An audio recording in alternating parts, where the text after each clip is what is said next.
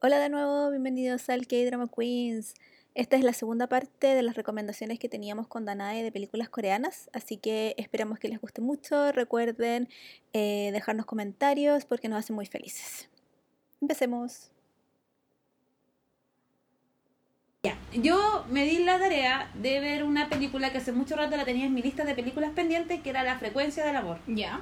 Pero antes íbamos a hablar de otra, o hablamos de esta. Dale eso. Ya. Deja de Ya, cuestionarte. esta película está en Netflix, ¿ya? El estreno fue en agosto del año pasado, ¿ya? El género es drama, romance y su duración es de 122 minutos. Oye, pero qué, qué específico. Es que anoté los datos porque yo voy a dar como un pequeño resumen, no voy a spoilear, entonces la idea es como que se animen a verla Ya. porque a mí me encantó. Me gustó ¿Vas mucho. a, ¿Vas a spoilear? Eh, no, Ah, no voy a hacer spoiler, pero voy a contar cómo inicia un poco. Ya. Y quiero hablar de un personaje que amé, que es el protagonista, obvio. Yo solo diré que la vi y no me acuerdo de nada. Adelante. ¿En serio? Ya. Esta película está ambientada en 1994, donde Hyun-woo acaba de salir del reformatorio y entra a una pequeña panadería donde trabajan Eun-ya y Misu. Y, y mientras que él entra, él entra a comprar como un producto de soya a esta panadería chiquitita que está como en una calle muy típica de. Corea. La cosa es que cuando él entra y empieza a generar diálogo con esta chica, empieza un programa de radio como de un locutor que después va a ser como muy famoso, que no tengo idea de quién es, ¿ya? Y justo en esa panadería estaban buscando como un ayudante. Entonces este chico como que estaba buscando una nueva fuente de ingresos porque ya había dejado el Ah, colegio, el sí. reformatorio, y él consigue esta pega. Entonces se empiezan a relacionar los tres en la panadería y él le ayuda, ¿cachai? Y empieza a hacer cositas con ella. Empieza a tener como una vida más familiar, porque hasta el momento como que no se habla de la familia de este chico, pero sí se habla de que estas dos eh, personas que están en la panadería son como hermanas Mm. aunque no lo son. ¿Ya? Y resulta Es que él se empieza como a relacionar más como con la dependiente más joven, por así decirlo, y empiezan a generar vínculos. Y es súper entretenido porque es como que hay miradas, y es como hay silencios, y yo igual disfruto mucho de eso, como que Mm. me gusta esa parte romántica. Mm. Eh, y aquí nos empezamos a dar cuenta que el protagonista tiene como un pasado como medio oscuro, donde él se tenía muy malas juntas, por así decirlo. Entonces, como que están en la panadería y como que un loco cacha que él está en la panadería trabajando y lo empiezan a ir a ver. Pero era muy incómodo para las eh, dueñas del local porque eran casi mafiosos estos tipos, como que estaban Sí. en el local y ellos estaban como "Guau, ja, ja, ja", ah, y eran como muy tóxico el ambiente, como Mm. que le quitaba un poco este ambiente como de paz que tenía la Sí. panadería. Y un día como que la dueña más como mayor los echa y le dice, ya, mira, toma esto y váyanse. Y este tipo decide irse con estos chicos un rato, pero desaparece, como que pasan muchos años y no los vuelven a ver. Entonces la trama trata sobre esto, sobre estos tres, estos tres personajes, sobre todo de los dos protagonistas más jóvenes, que están constantemente reencontrándose pero separándose por cosas del destino. Mm. Entonces siempre está la, la pregunta si van a poder concretar algo porque como que se nota que se gustan, pero, Pero no dan pequeños nada. pasos y más encima esto está ambientado del 94 al 91, entonces también va creciendo, entonces cada vez que se van encontrando como que suben una como una escala el nivel de romance. Mm. Por ejemplo, al principio ya somos amigos. Después, ah, ya, sí me gusta y ya, ven para mi casa. Y empiezan a pasar como más cosas, pero siempre hay problemas de por medio que Mm. los quieren separar. Entonces a mí en un momento como que dice, necesito más detalles. Sí, Así como que me faltó como la historia de la mamá, como saber qué le pasó a la panadería. Me hubiera gustado también más, un poco más de desarrollo en cuanto como a los personajes en sí, pero creo que funciona súper bien. Mm. También es súper interesante porque la panadería en algún momento, estoy hablando mucho, pero bueno, la panadería en algún momento yo la siento como un personaje más, ¿cachai? Porque es como que el, el paso del tiempo se ve a través de la panadería, también estuve viendo y esto está ambientado como en plena crisis, eh, tiene un nombre esto, tu, tu, tu. Esta película está situada durante el periodo de la crisis financiera asiática, donde muchos Ya. restaurantes, se- eh, muchos locales cerraron, Mm. como que está la escoba en la economía de Asia. Entonces, como que claro, cuando cierran esta panadería es porque justo como que le afectó la crisis. Claro. Por esta, eh, esta chica también cambia de trabajo varias veces, él también busca pega, ¿cachai? Entonces se ve un poco la crisis financiera como con, con el entorno de la panadería. Entonces igual eso es como muy rescatable, ¿cachai? Como, como que me gustaría aprender un poquito más sobre cómo afectó, pero me gustó mucho, como que la sentí como muy tranquila la película, como que fue como un paseíto. Es planita. Sí, igual son dos horas, entonces en un momento uno está como, ya, pero ¿cuál es el clímax? ¿Cachai? Todo el rato uno está como, ya, ¿este será el clímax? Y no, no hay clímax, pero creo que es una película muy tranquila como, como estas películas del domingo por la mañana. Así, pero tranquila, ¿cachai? Así como que tú la puedes ver, pero me gustó mucho la química de los personajes, como que es, de verdad, ellos habían trabajado juntos antes, Sí. o sea, este chico es, ¿cómo dijiste el nombre? Jan Hein. Jan Hein y la protagonista que es la misma Woo Won-suk. No, No. Woo Won-suk, el de Mr. Science. Ah, ¿cuál dijiste? Eh, Go Eun Hin. No, Kim Go Kim Go siempre la que es la misma protagonista de Goblin. Mm. Y ellos habían trabajado juntos en Goblin. Entonces yo estaba así como. ¡Ah! Ya, son pero demasiado como una Sí sé, sí sé, po, pero. po. Pero tú ves esta película y después ves como la escena de Goblin y es como. ¡Ah! Esto es real. No sé, a mí sí me pasó. Porque estoy viendo Goblin de Ah. nuevo.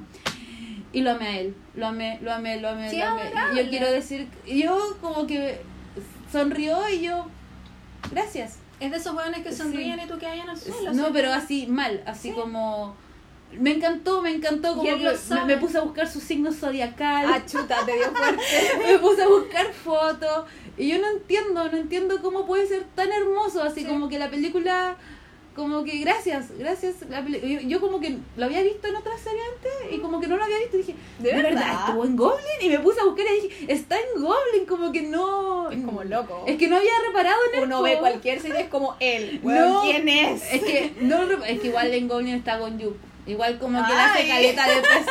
Que- pero como que en esta película fue como fue como un solo show y como Mm. que, ah, es tan lindo, me encantó. Y caché que iba a ser como otra serie y fue como, ah, qué bacán. Y como, como que me obsesioné y fue como, ah, quiero ver todos sus dramas ahora. Igual como que caché que hacía este como mientras dormía. Sí. Pero a mí me pasa que me da mucha flojera mientras dormías. ¿Por qué? El título me da flojera. Empezando por ahí. Veo como la imagen promocional y es como tan azul y me da flojera. Como que la veo. Es súper entretenida. es que, como que Se la llama veo. mientras dormías porque ella tiene sueños premonitorios. Pero es que la veo así como Sí. a modo como de merchandising. Y oh, me da como flojera. Es súper No, o sea, la buena. la anoté para verla, Ah, pero veo como la imagen promocional. O sea, oh. Esta película es más somnífera que mientras dormía 500 mil veces. Yo no digo que él, que él sea mal actor, para nada. No, Encuentro que actúa bueno. súper bien. Lo que pasa es que ha hecho siempre el mismo personaje. Mm. Y las series que hace son todas iguales, básicamente. Mientras dormía es la excepción, porque mientras dormía es más Mm. comedia, entre comillas. Ah. Se ríe más, sale sin polera. ¿Cachai? Eh, es como más juguetón, entre comillas. Pero igual es el gallo bueno que está enamorado de la niña, pero no le dice nada, pero sí, pero no. ¿Cachai? Es muy bonito. Es la misma wea No sé, me encanta, me encanta. Yo me acuerdo nada de esta película, solo sé que la estaba viendo y pensaba así como, oh sí, son súper bonitos, oh sí, qué bonito, fíjense como, Sí, igual. como yo- que muy plana, se me imagina que es como de la misma gente que hizo las series en las que actúa él, Mm. eh, de, de eh, Algo en la lluvia, eh, la película, la, la serie de la Nuna, ¿cachai? Es como muy... Sí, igual a mí me llamó mucho la atención porque como que me puse a buscar así como quizás hay algún antecedente como del director o del guionista Mm. si había escrito algo que me hubiera gustado Mm. y no, fíjate, yo dije, ah, ya. con razón, porque es muy plana, entonces Es muy como Es dije, bonita, si tú, eres fan, si tú eres fan de uno de los dos, la vas a ver y te va a encantar. Sí, Sobre, si te gustan los dos, mejor. Mm. Yo creo que lo más interesante que salió de esta película fue las promociones que hicieron ellos, porque iban a, a programas de conversación o a programas de variedad, y ella cantaba y canta Ay, qué hermoso. Canta hermoso, hermoso, hermoso. Y él como que la miraba así con los ojitos brillantes, como, oh, él es tan talentosa. Y una así como, ay, sí, tú eres tan bonito. Y ella canta, de verdad canta Ah, precioso. Entonces yo creo que eso fue lo más interesante que salió hasta ahora. Ah, Para ser sincera, la película es linda, si necesitáis ver algo como bonito, mm. que te alegre el alma porque de verdad es, es hermoso, vela, Mm. todo el rato. Sí, Pero no es así como un gran drama, no es una gran relación, es como planita. Sí. Yo quedé como medio decepcionada porque pensé que iba a ser más así como guau, pero fue como, sí, puta, vi dos horas a, a, a Yang Yang Yin, no necesito, bacán, no es tiempo perdido. Sí, ¿Cachai? Igual yo creo que lo que le afectó a esta película un poco fue el tema del tiempo, porque quizá pudieron haber hecho como hitos como más cortos, Mm. pero con más drama, pero fue como que alargaron mucho el tema del drama y uno queda así como ya, pero quiero que haya llanto y no hay llanto. Entonces como que uno espera como una Me, me pasa que, y por eso te preguntaba si quizás las- la había hecho la misma gente que hace las series que hace él, como la de la lluvia, la de la luna, que sí. No me salía por lo Claro, porque es como un tipo distinto y no sé si tan nuevo, pero nuevo de dramas que, es- que están saliendo hace Mm. tres años, cuatro años, que es como este drama dramático de adulto más pausado, en el cual es más importante Mm. la interacción, las reacciones, que lo hemos hablado antes, que lo tiene Boyfriend, lo tiene el algo eh, bajo la lluvia, eh, esta otra la de la primavera que también sale, que también está en Netflix, que son como el protagonista y que las tiene muy, que son como muy lentas, que es más importante, el que se miran, se miran, y, y tú les ves que se están mirando un minuto y medio entero, ¿cachai? De hecho, estuve buscando como la... No la, no la escribí porque no me Mm. llamaba la atención, pero me puse a ver como lo del guionista y como que el loco también había escrito una cosa como del otoño y dije, ya, estos son haikus. ¿Cachai? Estos son como... Yo siento que este tipo de narrativa, este tipo de películas son tan tranquilas, pero son como más poéticas. Como Por eso te digo que tienen como que le ponen, le ponen énfasis al, al... mm, ¿Cómo decirlo? La historia es importante, el personaje es importante, pero el énfasis está entre comillas en el sentimiento. Mm, Entonces importa mucho la reacción de mm. el cómo se miran, el cómo interactúan el uno con el otro, eh, si van caminando de verdad, tocándose el hombro, Mm. que son cosas súper de Sí. detalle, de, de, de- de tacto, de muy chiquitito. Pero si tú ponías atención lo ves. Sí, de hecho es súper interesante como en el manejo de la fotografía, porque es como que te muestran la ciudad, ¿cachai? Es súper bonito los planos que tiene, ¿cachai? Los Eso sí, lugares, el tema de la, la, la luz, ¿cachai? De cómo entra, como que el ambiente que te genera es súper Porque bonito. crea van- una sí. atmósfera para transmitir algo. No, y también tiene un rollo como con el sonido, porque la música también, Sí. eh, no, no me acuerdo bien, pero tiene como un nombre alternativo que también tiene que, eh, porque como esto también pasa con el tema de la radio, porque la radio también es un hilo conductor a través de la historia, como que la música es muy importante, ¿cachai? Los sonidos como ambientales, no sé, pues cuando llueve, Claro. cuando amanece, como que, como que de verdad como que te trans- transmiten mucho como es el crear eso. atmósfera. Entonces es súper bonito, entonces, claro, son películas más lentas, Claro. pero yo creo que como que igual es rico como, como que te ay- ayuda como a sacar un poco la prisa del día a día. Como A mí me parece que, que me pasó la primera vez que vi la serie de la nuna, de la de la, algo bajo la lluvia creo que se llamaba, que yo la primera vez intenté verla y no pude porque me aburrí. Mm. Es muy lenta y no pasa nada y hablan 3000 horas y como que de verdad no pude. Mm. Pero vi Boyfriend. Yo Boyfriend jamás no la iba a ver porque sale Papugón que yo lo adoro, entonces era como después que vi Boyfriend lo entendí. Mm. Porque yo dije, ¿por qué le están poniendo tanta atención a cómo a que él lea ponte tú frente al mar? O a que él se esté tomando un café frente al mar. Mm. No hay flashback, Mm. pero tú te imaginas solo que se está acordando del momento en que fueron a tomar café, ¿cachai? Mm. Tú llenas la historia, pero tú solo lo estás viendo a él, ¿cachai? Entonces cuando terminé Boyfriend, que terminé esta mierda, pero no importa, volví a intentar, dije, esto es lo mismo que pasa con esta serie y le voy a dar una segunda oportunidad. Y lo entendí. Que el, eh, no es tratar de mostrarte el romance de... Tiene otro motivo ulterior al final del drama. Y es hacerte sentir cosas y meterte en otro tipo de historia y en otro tipo quizás de realidad. El director te muestra de otra manera esta historia de amor.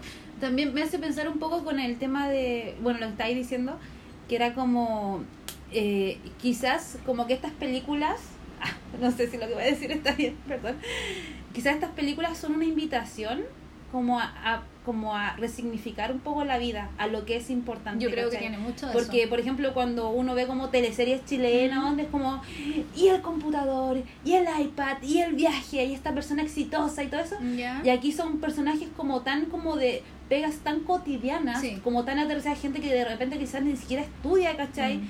Pero que aún así resignifica la vida y que son felices, como que te, quizás son como, bueno, no necesito tanto para ser feliz. Y quizás es una invitación a como a contemplar tu vida y decir, tomémonos un café que igual es rico, aunque sea barato, es y muy, de, bien, es muy de momentos.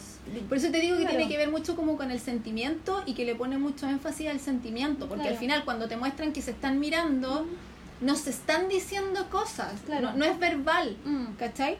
Pero tú sabés que se están transmitiendo cosas y eso te lo están transmitiendo a ti. Claro, que por eso pienso que es como una invitación, es como Sí. replantearse. Yo, yo encuentro que es muy... Y por eso es siento que uno tiene que estar en el momento preciso para verlas y que te gusten. Mm. Porque quizás cuando yo la vi, a pesar de que ya entendí que esto es otro tipo de drama, que no le puedo exigir que sea, no sé, pues como la Strong Woman Do Soon. Mm. Porque, ¡pau! ¡Wow! Patada, qué sé yo, chistes, sí, sí, Mm. sí, mis millones, min, min, que es precioso, guajaja. No le puedo exigir lo mismo cuando veo eso a cuando veo esto. Mm. Porque son dramas distintos. Sí. Son, son modos de contar historias diferentes. Mm. Entonces, quizás en algún momento digo, ahora estoy preparada. Mm. Y la veo de nuevo y la amo. Claro, Pero en el momento estuve todo el rato pensando, ¿y? ansiedad. Es que no es, es como, ¿y? ¿Qué pasa? ¿Qué más? ¿Qué más? De verdad yo estaba esperando mucho más, pero yo igual siempre como que digo, quizás soy yo. Eh, quizás, claro, si, si le doy otra oportunidad va a ser diferente, pero en el momento en que la vi, que fue apenas la estrenaron, la vi una semana después que la estrenaron, eh, fue como muy, ya. ¿Y qué es lo que está pasando? Me pregunto si este tipo de reacción que uno tiene, porque a mí también me pasó que era Sí. como ya un poco lenta, pero es bonita. Sí. Pero tendrá que ver también con nuestra cultura occidental, como que me pregunto, por ejemplo, si una persona coreana, asiática, no sé, Mm. la viera, eh, sería como no, y le da como otro significado, porque también su, estábamos hablando hace un rato, su cultura es como tan distinta que No hasta sé. pienso que no, como que sería súper interesante, Mm. necesitamos un invitado coreano que venga acá. ¿De dónde te saco un No sé? Deja no tomar sé. mi teléfono, le voy a mandar un WhatsApp de inmediato. ¿A quién quieres tú? Le, le escribo a... No, necesitamos como... ¿A quién? A sé. Hein, le, le pregunto. No habla ¿Qué inglés. ¿A quién puede ser que hable inglés? A John Kay. Me muero. no muero. Pero sería súper interesante como saber ese contraste, como si nuestra percepción es es de una corresponde a una latina occidentalizada. Bueno, que además igual Fanática. uno siempre quiere más porque uno está Claro. acostumbrado a ver más cosas en series así, pero... Sí, pero por ejemplo, Pero igual uno lleva años de drama en el cuerpo, sabéis cómo funcionan, po, Sí, pero- Quizás por eso mismo yo quería más, porque hasta en los dramas tenéis más Ah, cosas. puede ser. ¿Cachai? Ya, pasamos otra cosa Bueno. ya, y vamos a hablar también del libro. Sí, dale por favor. ¿Relleno yo? Bueno. Sí. No tomes agua mientras yo me voy. No, es que necesitaba refrescarme. Bueno, eh, estaba cachando, eh, estoy como tratando de leer un poquito más este año y me encontré con este libro, que, bueno, el año pasado lo hablamos con la Nat de esta película que era como Kim Jong... Kim Jong- ¿Cómo se llama la...? No sé, yo le puse nacida en Bueno, 1982. nacida en 1982, es que tiene un nombre, bueno. Nacida en 1982 Kim así. Sí. no que es esta película que está protagonizada por Gon Yo, Yu. Gon, Gon- Gon Yu, perdón, y la queríamos ver. Y yo encontré el libro porque está disponible online y también está como en librerías, como que llegó un boom a Chile de Sí. libros coreanos y lo están regalando, me gusta leer, y fomento al lector. Entonces esta es la parte de fomento al lector de nuestro podcast. Entonces yo como que lo, lo, lo compré digital, pues dije, Ya. ah, quiero leer algo como Que mejor que la novela. para después, si llega la película, hacer un Claro. contraste así de las aplicadas. Y le dije a la Nat, y la Nat vio la película, Sí. y yo leí el libro. Bueno, la hicimos. Hoy nos, nos tocamos, alcohol gel, Sí. ¿dónde está? Entonces, queremos hablarles sobre este libro porque lo encontramos súper interesante, porque La también película, toca, bueno, el libro y la película, porque toca como temas súper feministas. Sí. Y Bueno, 8M. se, se le conoce como la novela feminista Sí. de Corea del Sur. Sí, de hecho eh, eh, es brígido porque no creo que la Vale Lopresti no se escuche, pero eh, ella lo leyó y lo estuvimos comentando porque yo dije que lo estaba leyendo y ella lo estaba leyendo y ella también estaba como un poco mal porque a pesar de la diferencia cultural que hay como en estas dos culturas como latinoamericana y coreana, tú lees el libro y este libro pudo haber sido en Chile Claro. perfectamente, ¿ya? Lo que nos afecta nos afecta a Eh, claro, entonces ahí tú te das cuenta de que Es global. eh, sí, pues que este tema de el machismo es universal. es universal y toca a todas las edades. Y lo que hace este libro en sí es narrarnos la vida de una chica que nació en 1982 a la fecha actual. Y los hitos que va tocando en la novela es algo que nos ha pasado a todas. Sí. Independiente si estamos en Chile, en Corea, en Nueva York, en Tailandia, en Irlanda, da lo sea. mismo. ¿Tú conoces a alguien a la que le haya pasado esto o a ti te pasó? Bueno, ella- es muy interesante. Hablemos de que, que trata el- el- la historia, digamos, eh, se llama Nacida en 1982 y en 1982 el nombre más común de niñas fue el nombre de esta muchacha que se llama Kim Jong, no me acuerdo el otro nombre que era, Bob, no me acuerdo, perdón. Eh, entonces ella como que nace con este flagelo de tener un nombre súper, súper, súper, es como Claudia González, no sé, pues así como muy común, hay 15 mil millones de personas que se llaman igual que ella en Corea. Igual hubiera sido súper entretenido investigar porque todas se llamaban Kim no sé cuánto. Es que son cosas que pasan No, de sí, repente. Sí, sé, po. po, pero es como, por ejemplo, los nombres tienen un, un arrastre histórico. po. Entonces, Mm. probablemente, no sé, po, mucha gente se llamó, en una época se llamó como Isaura, ¿cachai? Claro. Por la esclava Isaura, Sí. ¿cachai? Entonces es súper interesante porque ¿qué habrá pasado en Corea ese año? No que tantas mujeres Pero, pero aquí? claro, la, combina, la, la combinación de caracteres que fue, crearon este nombre y que era como el nombre más común de niñas de ese año. Mm. Entonces, eh, yo creo que por ese nombre ella nunca sintió que iba a destacar en nada. Mm. Era una de un montón súper grande de... O sea, puede que yo haya encontrado una Natalia Hernández en alguna parte en México, ¿cachai? Pero en Chile no he visto otra, no Mm. sé. Sí, en realidad sí. Es como un poco el tipo de trama que se sugiere un poco en eh, la otra IOU, esta Mm. serie que era del mismo nombre, entonces Claro. una siempre está minimizada porque otra ya tiene el rol protagónico. Y esta niña está en una, en una piscina de 15.000 niñas que se llaman exactamente igual que ella, entonces ella como que vive con esta cruz de que nunca va a destacar y nunca va a hacer algo distinto. Y además es la menor de su casa. Y es digamos. mujer, Y es mujer. Porque el otro tiene un hermano. Eh, claro, entonces, y es mujer, entonces... Hecho, me eh, acordé caleta de ti leyendo este ¿Por libro. qué? Porque tú en tu podcast en algún momento hay como comparado como tu infancia con la de tu hermano. Sí, Y yo me acordaba mucho de ti porque yo tengo hermana mujer, ¿cachai? Ah. Entonces yo decía, oh, claro, pues la Nat tuvo que haber pasado por algo así. Y decía, este libro toca a todas, no importa quién seamos. A mí nunca me han manoseado, pero me han pasado Claro. otras cosas. Sí, Cla- sí, no, sí, sí. uh, el, el- machismo no es solamente que te manoseen. Obviamente, Claro. eh, te manosean de otra manera. La cuestión es que ella eh, está casada, tiene una hija y eh, está como conflictuada en si es que va a volver a trabajar o no. Yo estoy hablando desde el punto de vista de la Mm. película porque yo no he leído la novela. Yo decidí no leer el libro porque sabía que me iba a hacer muy mal leer el No, libro. Por lo tanto, yo decidí entrar a la historia solo con ver dos horas o las dos horas que dura la película. eh, porque sentí que de verdad me iba a hacer muy mal y yo me tengo que cuidar a mí primero, mi psiquis, entonces yo decidí no leer el libro. Entonces, tomen en cuenta que esto que está con esta voz, la película, la de nada es como de- del libro. Mm. No sé en qué, ahora vamos a descubrir en qué cosas varían y en qué cosas son iguales. Eh, ella está casada con Gun Yu, tiene una niñita de cuánto, un año, Sí, bebé. porque bebé. no camina todavía. No. Eh, es la hija del medio de una familia de tres Sí. en, en Corea, papá, mamá, tres hijos, hermano, Hermano hermana mayor, mayor, hermana hermano ella del medio y hermano menor. Sí.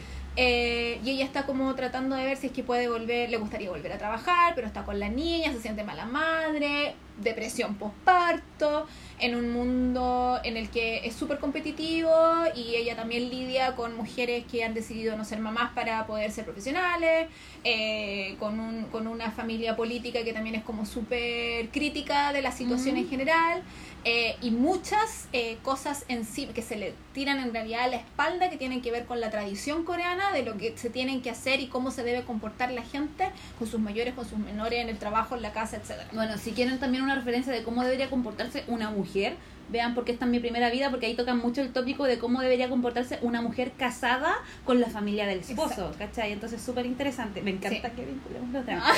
bueno, en el libro empieza quizás de una forma diferente, porque empieza como que ella está en la casa y ella como que, bueno, el esposo la siente como medio ausente.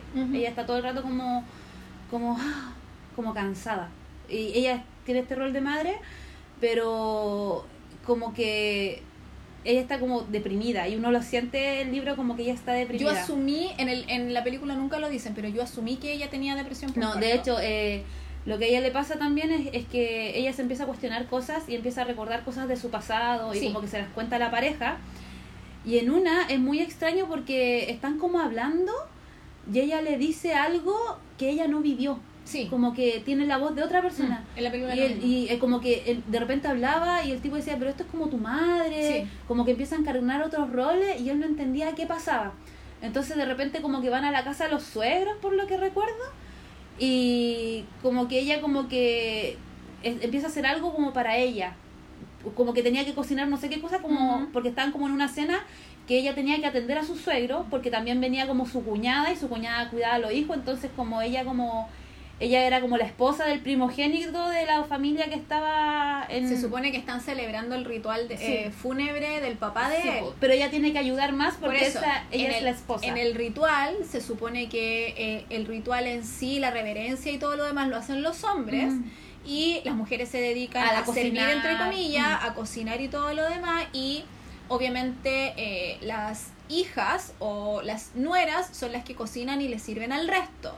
La diferencia es que en esta familia la suegra se pasaba de lista y se aprovechaba de la situación Sí. y la tenía ella sola haciendo todo. Sí, y de hecho llega la cuñada y oye, ¿por qué estás haciendo esto? Exacto.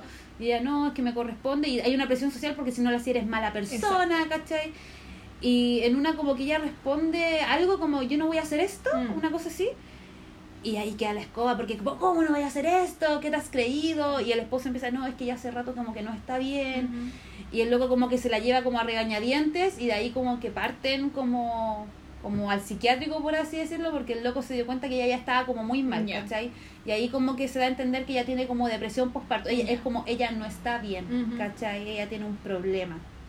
Entonces cuando hacen eh, este libro, hay que decirlo, empieza por el como El eh, por el presente. Entonces de aquí empieza como eh, cuando ella nació y era chica y empiezan los hitos de cuando era chica. Entonces cuentan como por ejemplo, hay que hacer cosas de la casa, ella tenía que hacer todo, su hermano nada. Ah, ¿Cachai?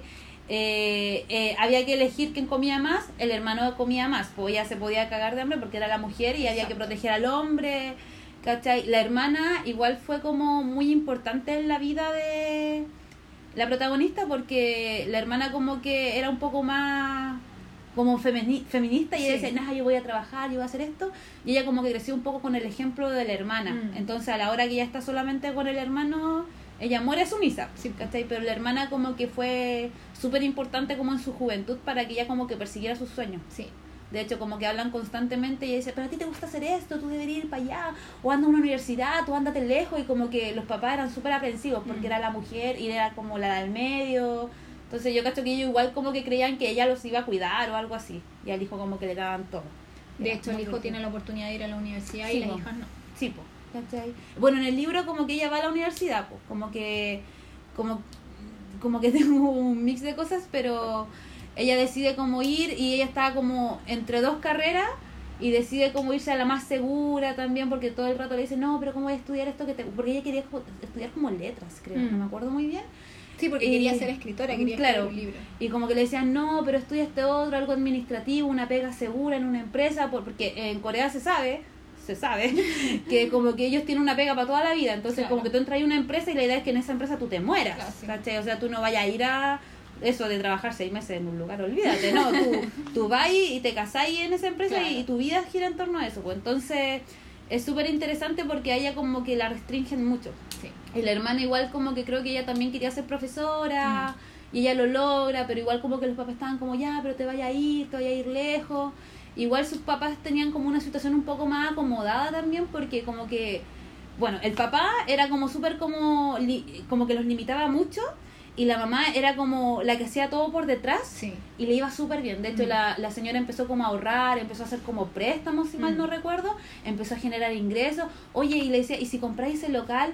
Ay, no, no quiero comprar ese local. Mira, pero yo tengo plata, yo te paso.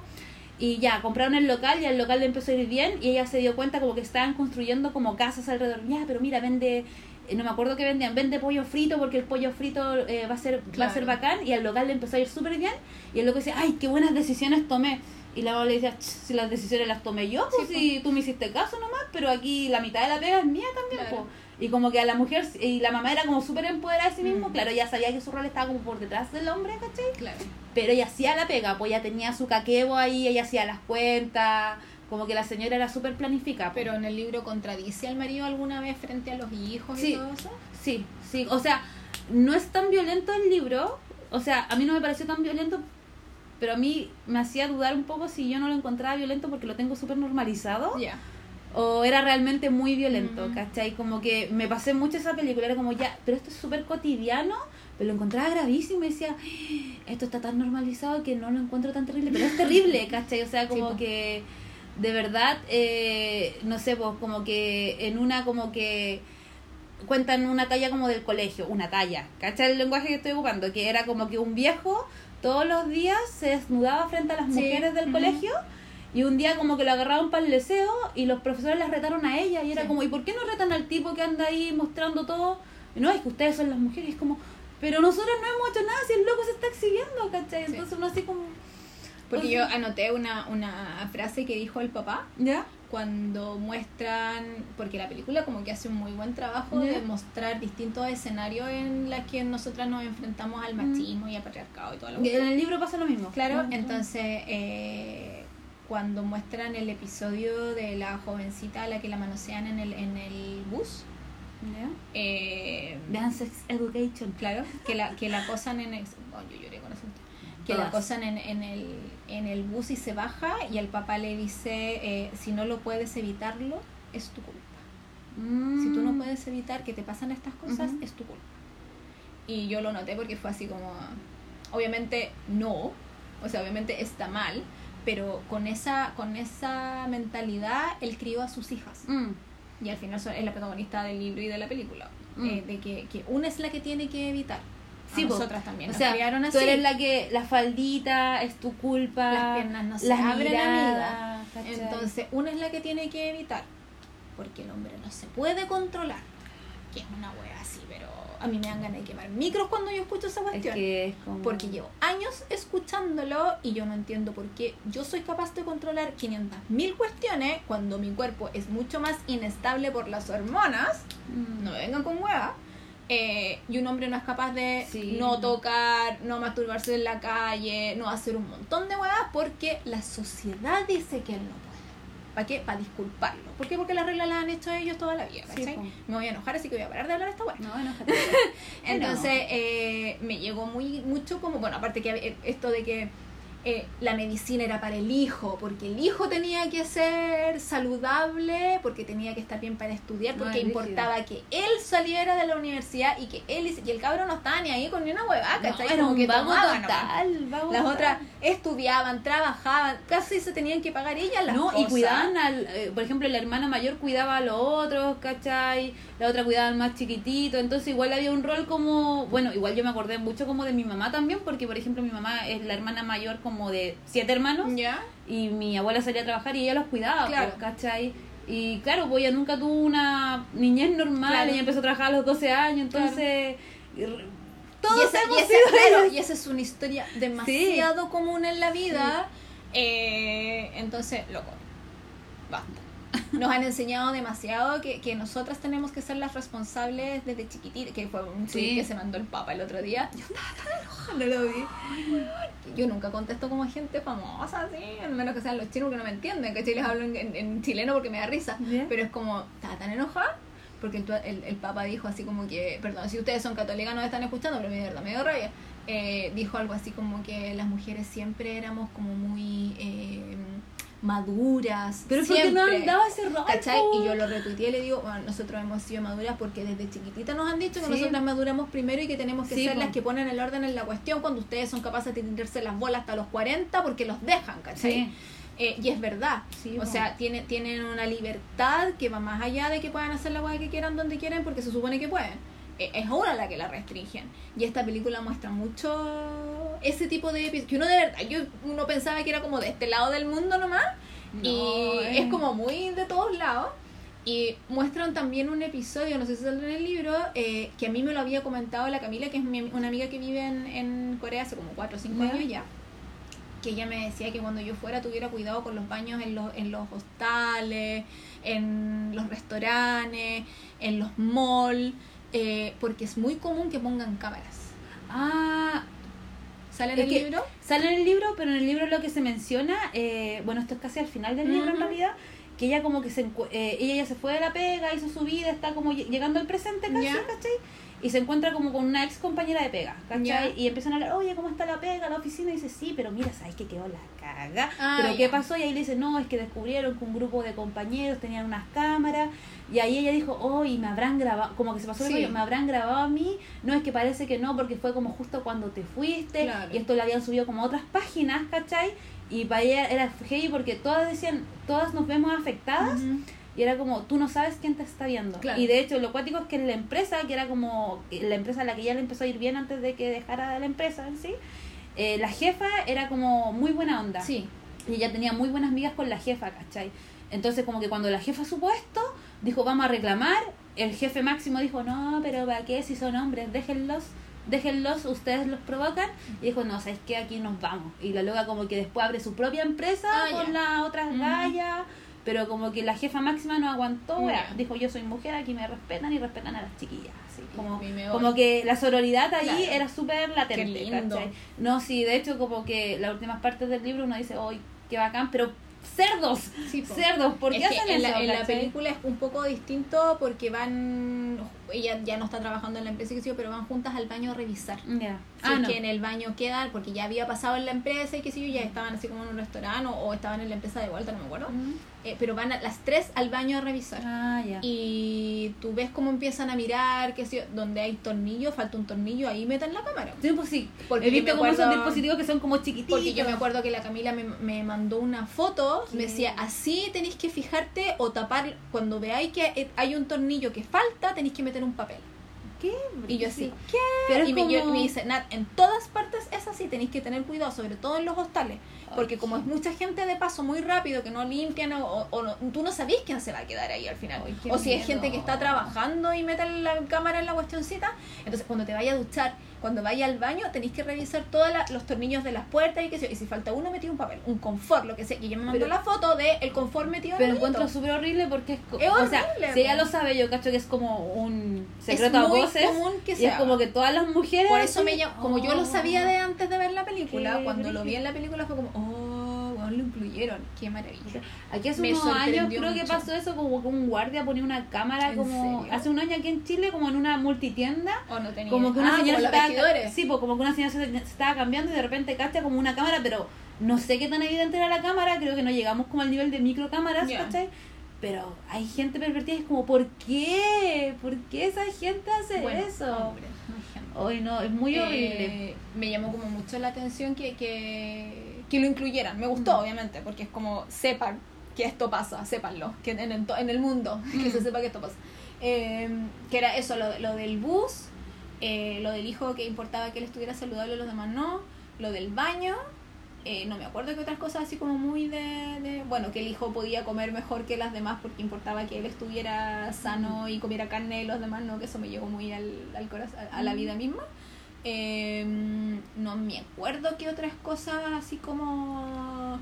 Bueno, el, el cuestionamiento obvio de eh, ella mamá y que Mm. mucha, sigo, si- soy mala mamá si dejo a mi hija en una guardería y quiero volver a trabajar, pero necesito volver a trabajar porque necesito sentirme persona, Claro, no la teta de alguien. Claro, pero ahí también era el tema como económico, era como, claro, le vaya a pagar a una persona, vas a trabajar, porque esto yo lo he escuchado mucho también como en mujeres que son Sí. mamás acá, ¿cachai?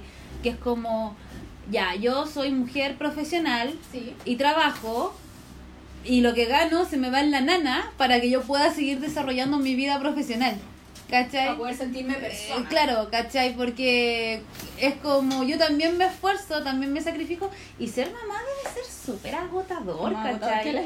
No, y, y de hecho eh, eh, es brígido porque como que cuando le empiezan a insistir con el tema, ya se casó, todo esto, lo que estaba súper bien. Y como que empiezan a decir, ¿y los nietos cuándo? Sí. ¿Y los nietos cuándo? Sí, y ella como que hija. no quería, como que de verdad ella tenía súper claro que no quería ser mamá. Pero dijo, no ahora, ¿cachai? Como que ahora estaba súper bien. Tenía su pega bacán, Mm. conocía gente bacán, su relación era bacán, pero como que el esposo como que era como el personaje ideal y le dice así como, ya, pero mira, hagámoslo ahora, así nos evitamos que nos pregunten después y después vemos cómo lo hacemos, Mm. ¿cachai? Y ella como que cede un poco porque dijo, así no me preguntan Sí. tanto, porque igual te pregunten a cada rato cuando vaya a ser mamá. Por la chucha. Basta, no. y accede, ¿cachai? Y se da cuenta que cuando accede a esto perdió muchas cosas Sí, que ella quería, que había trabajado. O sea, ella en un momento, que de hecho es como la parte que más me da pena del libro, que de hecho la dibujé. Eh, está en mi Instagram, búsquenme. Dana, Nana, Dana Nana. La cosa es que ella está como, ya su marido trabaja y todo eso, y ella dice, ah, ya voy a salir. Ella ya tenía pena, ya tenía depresión, Mm. ¿cachai?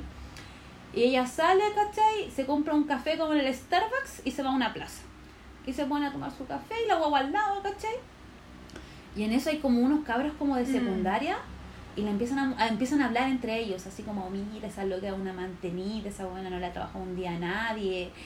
Oye, que heavy esas señoras que tienen hijos solamente para que las mantengan, así. Sí. Y la loca como que los escuchó y se sintió tan mal, tan mal, y se pone a llorar así, mal, mal, mal, y, y, y, y como que llega donde el esposo, creo, Y el loco le dice, ¿qué, le, ¿qué te pasa? No, es que pucha, fui a la plaza, me estaba tomando un café y como que me criticaron. ¿Y sabes lo que más me da pena? Le dice, que yo también me he sacrificado caleta para que tú puedas traer, este, este café es tan mío como tuyo. Claro. ¿Cachai? Porque yo también estoy acá cuidando a la guagua para que tú podáis trabajar. Y si yo me quiero comprar un café de un millón de pesos, wea mía, porque yo pucha tuve a la guagua, yo cumplí, Sí, hice todo lo que me dijeron. Uh, Me da rabia, perdón. Hice, hizo todo lo que le dijeron. Estudia, trabaja, tiene una pareja, casa. Hizo todo. Y no te podéis tomar un café tranquila y te van a criticar por eso. Me estáis Me dan ¿cachai? ganas de ir a tirarle la chucha No, y, es- y cabros. es brígido porque después como que empieza el diálogo y empieza como un doctor a hablar en el, en el libro. Empieza Ya. como, bueno, y e- ella empieza como a llorar y se pone como, yo cacho que era como una crisis de pánico la que tenía en ese momento cuando le dice todo esto al esposo. Y ahí como que tú dejáis a la página siguiente, que es como 2015, y empieza a hablar como alguien. Y tú como por lo que te escribe, como te lo describe es un médico, ¿cachai? Y empieza a hablar como de la sintomatología y dice, no, lo que pasa es que ella tiene, ella está enojada, está cansada de todo lo que ha tenido que dejar, la frustración, la, la, la, la, la. Y bueno, y todo esto gatilló en una depresión postparto. Y uno queda así, y fin. Y uno queda así como, Es que debe ser súper difícil lidiar con que por donde sea te critican. Claro, po. no escuchen a la gente, fin. no, y, no, y, No, en general. No, y es brígido porque eh, yo me puse, a le- eh, igual estoy como tratando de leer un poco más de cosas feministas, Ujú. ¿cachai? Y muchas mujeres que tienen depresión postparto, yo no sabía esto, pero muchas ¿De mujeres verdad? que tienen depresión postparto es porque no querían ser mamás. Sí.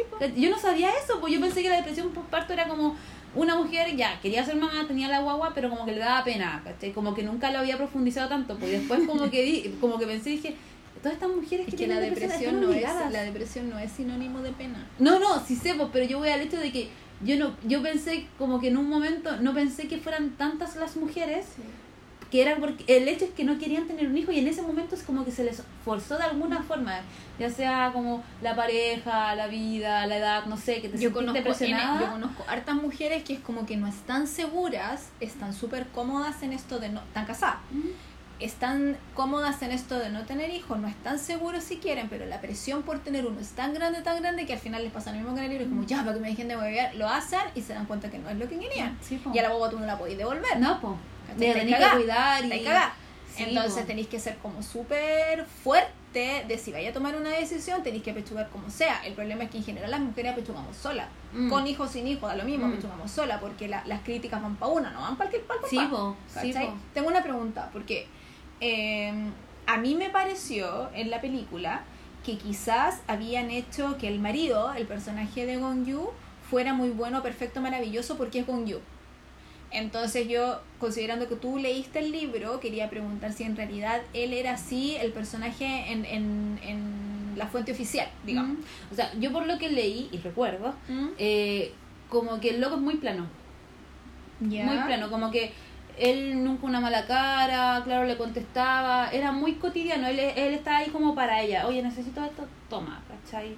Como Era que... servicial. Sí, pues él, él, vamos para allá, ya yo te acompaño, te llevo al médico, pucha, tenís penita, nanay, ¿cachai? Como que, por lo menos de lo que yo recuerdo del libro, como que en un momento no hubo ninguna explosión de él que decía, ya, yo también estoy cansado, pero él, claro, pues era como, yo también quiero hacer lo mejor para ti, pero pucha, también me están presionando, ¿cachai? Y al final él también como que la ayuda en este camino, pero al final igual el peso sigue recayendo mucho en ella, ¿cachai? Porque en la película él es, es, es contenido en el sentido de que él, él- por personalidad es contenido. Mm, No es como un gallo que grite ni No. que diga, no es feliz. No, no. Pero- Pero, de hecho, pero- el, el- el libro está muy basado en ella, entonces como que a él tampoco se le toca tanto. pero él es muy el gallo perfecto con you. ¿Cachai? O sea, tú lo veis, es un gallo que... eh, o sea, se habla como que es de buena familia. No, pues escúchame. Ah, es como él vive para que ella él está muy preocupado de que ella esté mal él, él la observa porque quiere saber qué, dónde está la falla de que ella esté triste de que ella no funcione de que ella no sonría le pregunta cosas conversa con ella mm. ella eh, a, mí, a mí me como que me hacía un poco de, siempre me ha hecho un poco de ruido en las series y en la y en los dramas en las películas coreanas esta gente casada que no se toca eh, ni siquiera un beso, una, un toca de más nada, como que me hace ruido porque no estoy acostumbrada. Eh, ellos como que no se despedían tocándose ni nada, pero él era, la abrazaba. Mm. como que le hacía sentir que estaba ahí. Sí. Le, le suplicaba, no así como por favor, pero le pedía que le dijera qué es lo que estaba pasando. Él necesitaba entender para Mm. poder ayudar. Le hablaba. Mm. Entonces al final ella se va. Es, ella es súper sincera con él. Mm. Habla con él. Es Sí. directa con él. súper confidentes, Claro, como- pero él no era así como, ah, ya, no, él decía, ya, él es el que le dice, por favor vayamos Sí, al psicólogo. sí. Él es el que le dice, estoy preocupado, está Sí. pasando esto. Él es el que habla con la mamá Mm. y le dice, su hija no está bien, yo estoy trabajando para que ella esté mejor, Sí. porque es mi esposa, pues la mamá Sí. de mi hijo, yo necesito que ella esté bien. Eh, yo había leído la, la, la reseña así como cuando anunciaron que iban a hacer esta película, yo, ¿te acuerdas que yo había Sí, leído la reseña del libro porque la comenté en el podcast y todo? Y decían que eh, en esta reunión familiar ella como que al final explotaba y decía algo que no debía Sí. decir y él la sacaba y la llevaba a un como manicomio un psiquiatra. Y yo dije, bueno, yo ni cagando leo este libro porque yo con esa cuestión me va a dar tanta rabia que yo voy a tener que dejar de leerlo. En el libro no pasa eso. En la película no pasa eso. Gonyu la saca, se la lleva, pero me da la impresión que es muy como llevársela así. Para, para que no suba el conflicto, Sí. pero también para protegerla. Se lleva la guagua y se lleva así como, y me, me pesco a mi gente y me voy. Mm. ¿Cachai? Él no se enoja, Mm. pero era como muy perfecto también. Yo entiendo que, que el- este, la protagonista es ella y lo importante es ella y todo lo demás, pero no lo encontré como una luna nomás que está ahí como para iluminarla, como que de verdad sentí.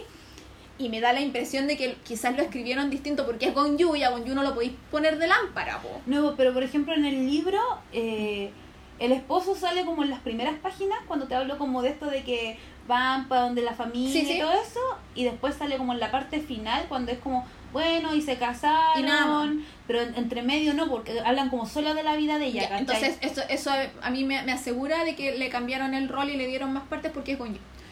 Puede ser Pero es, que, es, que, es que no hay otra opción porque si pero no, que si- al principio igual él se preocupa porque igual están como conversando No, si no digo que no, no digo que el personaje sea distinto, pero en, en la película sale todo el rato. ah no Está siempre en la casa, juega con la hija, anda a dar una vuelta, tómate un café. Él, ¿cachai? Está todo el rato ahí. Entonces que esté todo el rato ahí es porque cambiaron el personaje para que es que sea... lo que pasa es que en el libro, no sé cómo está estructurado en la película, pero en el libro parte en el Sí, presente, sí, en este colapso, es y después empieza como año por año, y hablan como de su primera pareja, de que eran como medio hippie, después ya termina con él, porque como que se distancia. Sí, sí, la película también salta entre el pasado no, y el pero presente. el ahí no salta entre el pasado y el presente, es como presente, empieza de 1982 Y llega de nuevo llega al final al presente, Ya. ¿cachai? En ningún momento tú ves a Gonjugo que lo menciona, Ah, a digo Gonjugo sí. si fuera el personaje, no lo ves como que lo mencionan como, bueno, y ahora está, ahí. Eh, no, todo el rato te Es por eso, de porque ella, en la de la película, en la película sí, pues salta al presente, va al pasado, salta al Claro. presente, va al pasado. Entonces, eh, claro, cada vez que salta al presente tiene que estar ahí. Sí, Yo creo que eso de la película lo hacen un poco para explicar eh, más al personaje, ¿cachai? Como para vincularla más. No sé si los roles que tendrán, por ejemplo, esos saltos, si es otro personaje el que hace de ella en el pasado, No. Es ella todo el Cuando rato. es chica, sí. pues. Ya, no, aquí no, es todo cronológico y de hecho eh, por eso es tan extraño porque es Mm. como que termina en el presente, esto es como un raconto, Claro. ¿cachai? Ni siquiera, en, en- tú por lo que me dices son como flashback que Sí. vienen, acá no, es un raconto, empieza del presente, continúa hasta el final y cuando sale lo del parte médico, tú terminas la página y yo te juro, yo esperaba que pasara algo más como, bueno, y se recuperó, así muy Disney. Y, y, y, y, y, y doy vuelta a la página y yo dije, ¿terminó? Mm, ya. y quedó con depresión y y puta la vida Gracias. Ah, y, y fue No, la película termi- te- tiene un final explicado bien. no aquí el que, el que explica es como que el final termina con la explicación del médico así Ya. como y en un momento como que él como por lo que me acuerdo y como que entendí como que él dice, claro, ya tiene depresión postparto, pero esto se gatilló porque hay muchas cosas que a ella como que se lo obligaron, Mm. o que ella se sintió muy presionada, esto de dejar su empresa, Mm. como que ella de verdad era feliz, pero ya no, Mm. ¿cachai? Entonces uno queda así como, pucha, antes, qué antes- sí, antes de pasar a la, a la otra, a la última película, porque no estamos hablando mucho. eh, Vamos a hacer una una- te- sí, te quería comentar que el, el- esta película la estrenaron cuando en octubre en Corea, en agosto en Corea. Lo anoté acá. Sí, algo dijiste. No, lo anoté acá. Sí, en agosto. No, En- esta- bueno, dale. en- da lo mismo. En Corea, eh, porque se demoró en llegar, yo estaba como revisada todos los días que estuviera con subtítulos y cuando recién estuvo con subtítulos lo pude ver, pues fue como en diciembre. Entonces, eh, tuvo un efecto social Mm, en la, en la sociedad de más. coreana en el sentido de que se dispararon los divorcios. Me estás lesionando. Qué maravilloso. Se dispararon los divorcios después de las parejas iban a ver Es que te hace plantearte Y de cosas. Yo creo, y yo creo obviamente que empodera a las mujeres y las mujeres dicen no más y pidieron el divorcio y ahora hay muchos hombres divorciados en Corea, ir yo para allá. Hola, soy Nat. Sí, pero como que igual, no sé, como que yo estuve leyendo la reseña y decían, claro, muchas mujeres lo están leyendo. Y yo creo que es como una lectura demasiado contemporánea, como que tú podés leerlo en cualquier época de tu vida y tú conoces o eres uno de los personajes que salen ahí narrados o te han pasado cosas que Claro, lo bacán ahí. del cine es que el cine masifica los libros, ¿cachai? Porque el Es como el igual cómic, po. claro, la gente no lee. lee, la gente no lee. Entonces cuando lo tenía en una película y generalmente la gente en Corea va mucho al cine el fin de semana o en la semana, como las citas siempre van al cine, entonces las parejas van y claro, pues les mostráis una realidad que en realidad quizás ellas no, no estaban conscientes de y en algún momento dicen no más y se dispararon los negocios después de la película. Igual yo creo que lo bonito, como tú Ella. dices, del cine es como esto como que te da el diálogo, porque cuando tú ves algo con tu pareja Mm, y te genera como ruido, te dice, oye, ¿y tú qué opinas de esto? claro. ¿Qué opinas de que ella no quiera tener hijos, por ejemplo? Claro. Y eso te invita como a la conversación, ¿cachai? Claro. Entonces, es como... Sobre todo en una sociedad que quizás Claro. no conversa esos temas tanto como, como la de acá, Mm. Porque no sé, pues una cuando, cuando tú empezás a pololear con alguien y cachai como que lleváis un tiempo, te cuestionáis esas cosas. Mm. Conversáis esas cosas antes de. Mm, mm. Por lo menos No, yo he conversado esas no, cosas antes y de. allá es como, bueno, los asiáticos son muy como de la polola para toda la vida, onda. Además. 100 días, el anillo, bueno, casémonos, ¿Cachai? ¿cachai? Entonces, e- es, brígido porque te habla como de ciertas como cosas culturales que no tienen por qué ser para toda Mm. la vida, ¿cachai? Entonces, e- es bonito eso por el efecto. Y aparte, tuviste como esta charla que hubo como de, de ciencias, que vino una chica que decía que por lo general los hombres no leen mujeres. Nada, siempre. Y, y las mujeres leen mujeres y hombres, Sí. pero los hombres leen Mm. no leen mujeres, ¿cachai? Los hombres no ven películas. Entonces yo, por ejemplo, esta película la escribió una mujer, Sí. ¿cachai? Está protagonizada por una mujer. Yo la leí, ¿cachai? Porque igual me llamó mucho la atención. Pero yo no creo que mi pareja, por ejemplo, la, la vea. Claro. ¿cachai? O la lea, ¿cachai? Mm. Entonces quizá de repente en una película, porque él igual le hace un poco el quitar las películas coreanas, ¿cachai? Pero yo me imagino, no sé, pues si yo voy con mi pareja en Corea al cine, ¿cachai? Oye, ¿y qué opináis de esto? Como que igual, y si el loco sale del cine y dice, oye, igual la mina acuática, dice, alerta, alerta, amiga, claro. ¿Cachai? Entonces es, es bueno eso, ¿cachai? O sea, que este tipo de, de historias lleguen al cine, claro, ayudan a masificarlo más como tú decís, pero también es una crítica social a, a- a los roles de género, ¿cachai? Porque Sí, a la mujer se le exige que tenga un hijo, ¿cachai?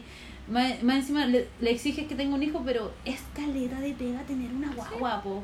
Más encima como que, obvio que, no sé, la gran mayoría yo creo que las vas a querer, pero tenés pena, ¿cachai? Imagínate, uno ya tiene pena de manera existencial por todo lo que pasa. Imagínate porque tenía un hijo y no podía hacer lo que quería, no. Por eso, eh, gente, no tengan hijos. Ah, no, eh, en realidad este es un podcast que es.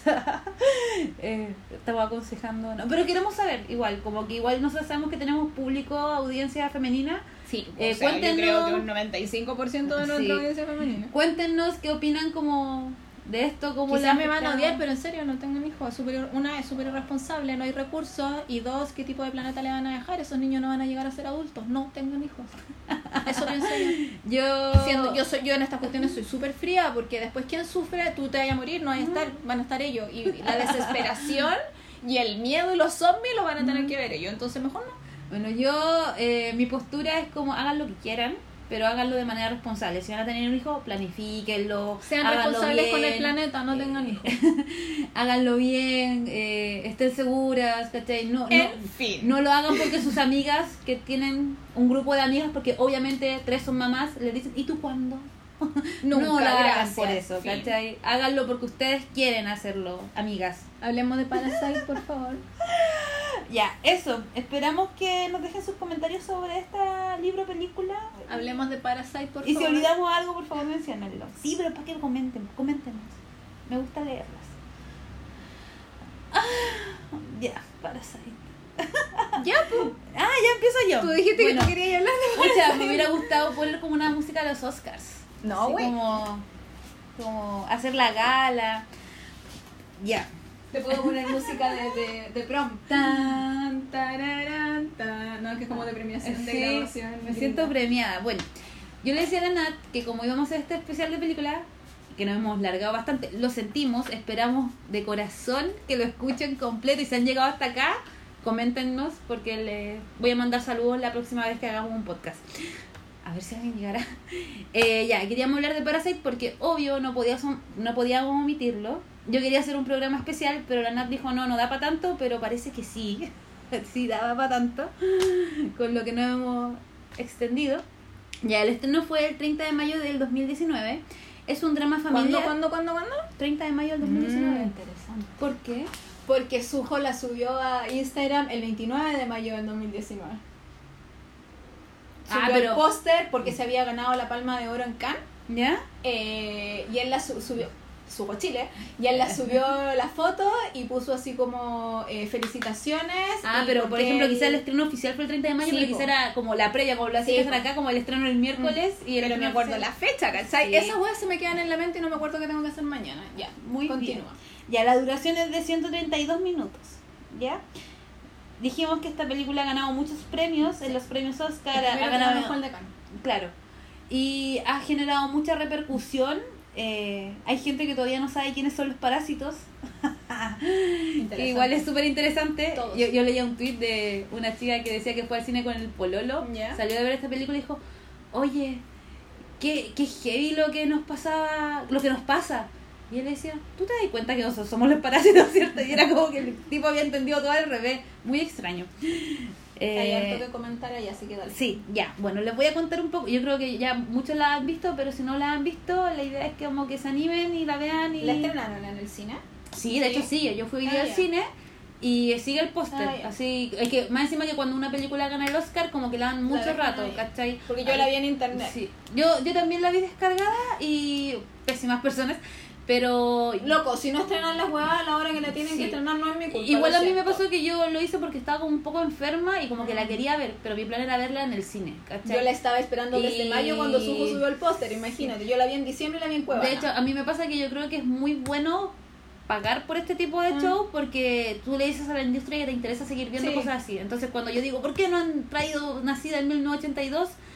Es porque. si la no cuestión no gana premios importantes, Sí. no la van a traer. Igual no, si sí sé, entrada, pero por ejemplo. Tren a Busan, como que yo, a mí me hubiera gustado que si no le hubieran puesto el tren zombie, yo lo hubiera ido a ver, pero como le cambiaron el nombre, uno como que se lo toma medio chacotera, no voy a ver esa cosa al cine, pero la veía en Netflix y me hubiera gustado verla en el cine, entonces da rabia, ¿cachai?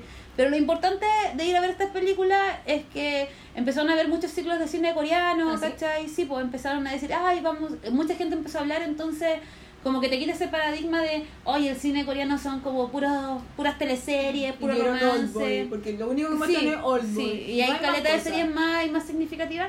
Entonces siempre es bueno ir. Bueno, ahora ustedes ven que hay harto más y eso que yo nombré. Ocho películas nomás, hay harto más. Sí.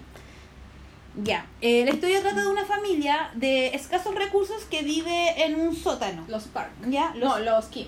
los Kim. ¿Sí? Gitaek. Kim, sí, el apellido de la familia. Ah, ya. Bueno, sí, yo había anotado otro nombre. Bueno, de, que viven en un sótano y ellos trabajan, los cuatro, como que no tienen recursos y trabajan doblando pizza, cajas de pizza. Es como, de hecho, es, es muy interesante cómo empieza la película, porque es como, ya, ahora vamos a doblar las cajas de pizza y tienen como las cajas extendidas y ellos están viendo como un video de YouTube de cómo Mm. armar rápido una caja de pizza y ellos la arman iguales. Entonces, a medida que ellos van armando las cajas de pizza, como que de repente en el barrio se pusieron a fumigar y ellos están en el sótano con las ventanas abiertas y empieza a llegar como toda la El todo, todo el gas de la fumigación. Y dicen, oh, vamos a hacer, la familia es de cuatro personas y todos dicen, oh, cerremos las ventanas rápido y el papá como que súper como poco expresivo dice, no, sabes que no la cierren porque así fumigamos gratis y el loco sigue cerrando cajas de pizza mientras cae el gas. Y yo lo primero que pensé, ¿qué cosa esta cuestión? Porque no entendía. Y decía, ya, uno, la familia se te intoxica. Sí, Dos, tu casa se intoxica. Tres, estáis armando cajas de pizza que gente que va a comer y esa cosa está gaseada. Y después, acto seguido, como que les van a ir a pagar como las cajas de pizza porque las van a retirar y dicen, solamente eh, una cuarta parte de las cajas están malas. Y yo lo único que pensé en ese momento, las del papá. Ah, claro. pajero. Claro. Obviamente que él lo hizo pésimo.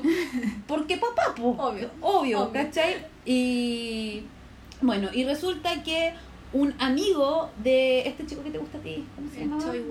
Eh, un amigo de él como que se va a ir a extranjero y él hace clases particulares y le va como le dice le hace un pituto le dice sabes qué Que voy es a- soy yo, ¿no? yo, yo, yo voy a dejar eh, este esta pega pero te quiero recomendar a ti para que me cuides el puesto porque yo voy a volver Claro. y le voy a pedir la mano en matrimonio a la hija porque está terrible buena ¿cachai? entonces cuídame la peguita yo te recomiendo bueno y tú tenés que y, y él como que no iba a la universidad todavía como que no había Sí, podido pues, cabrón, estudiar chico. pero el loco era inteligente y le dice, no, pero si algo súper básico, tú Vos te la voy a poder. Y en eso como que llega una piedra gigante y le dice, hoy les traje un regalo, tomen. Y esta piedra no es como un símbolo de la prosperidad.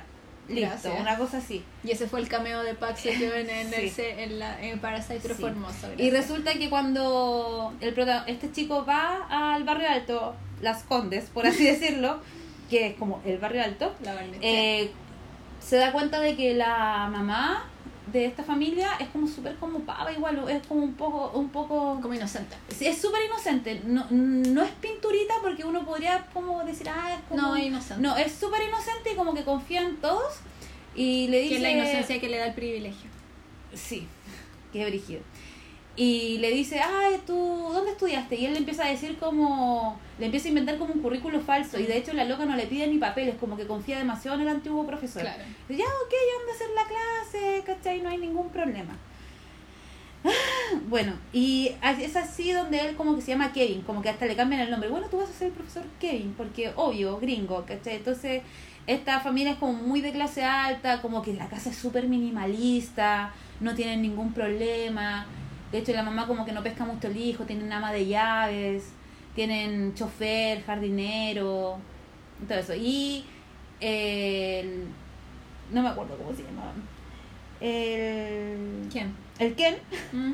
eh, le va a hacer clase a la hija mayor, que es como adolescente, que va como en la secundaria, yo creo. Y también tiene un hijo chico que es como súper hiperactivo, que Sí. tienen que andar corriendo detrás de él todo el día. La cosa es que cuando él se da cuenta que él es súper hiperactivo, la mamá dice, ay, no sé qué hacer con este niño. Y ella dice, ay, ¿sabes que yo conozco a una profesora que estuvo como en no sé dónde, que estudió muy lejos, eh, en Gringolandia, y ella hace como terapia de arte, como y si quieres te puedo dar el contacto y ay sí me encantaría y es ahí donde él mete a la hermana ¿cachai? y la hermana como que también se hace pasar como por terapeuta de, de eh, ocupacional o de arte no me acuerdo cómo se llama este esta carrera pero la loca le empieza a sacar como el rollo al hijo con cosas de Google como que la, Igual carta astral. es rígido porque son todos muy secos Para mentir. para mentir. Y tú dices, ¿qué pasaría si ocuparan ese talento en hacer algo más?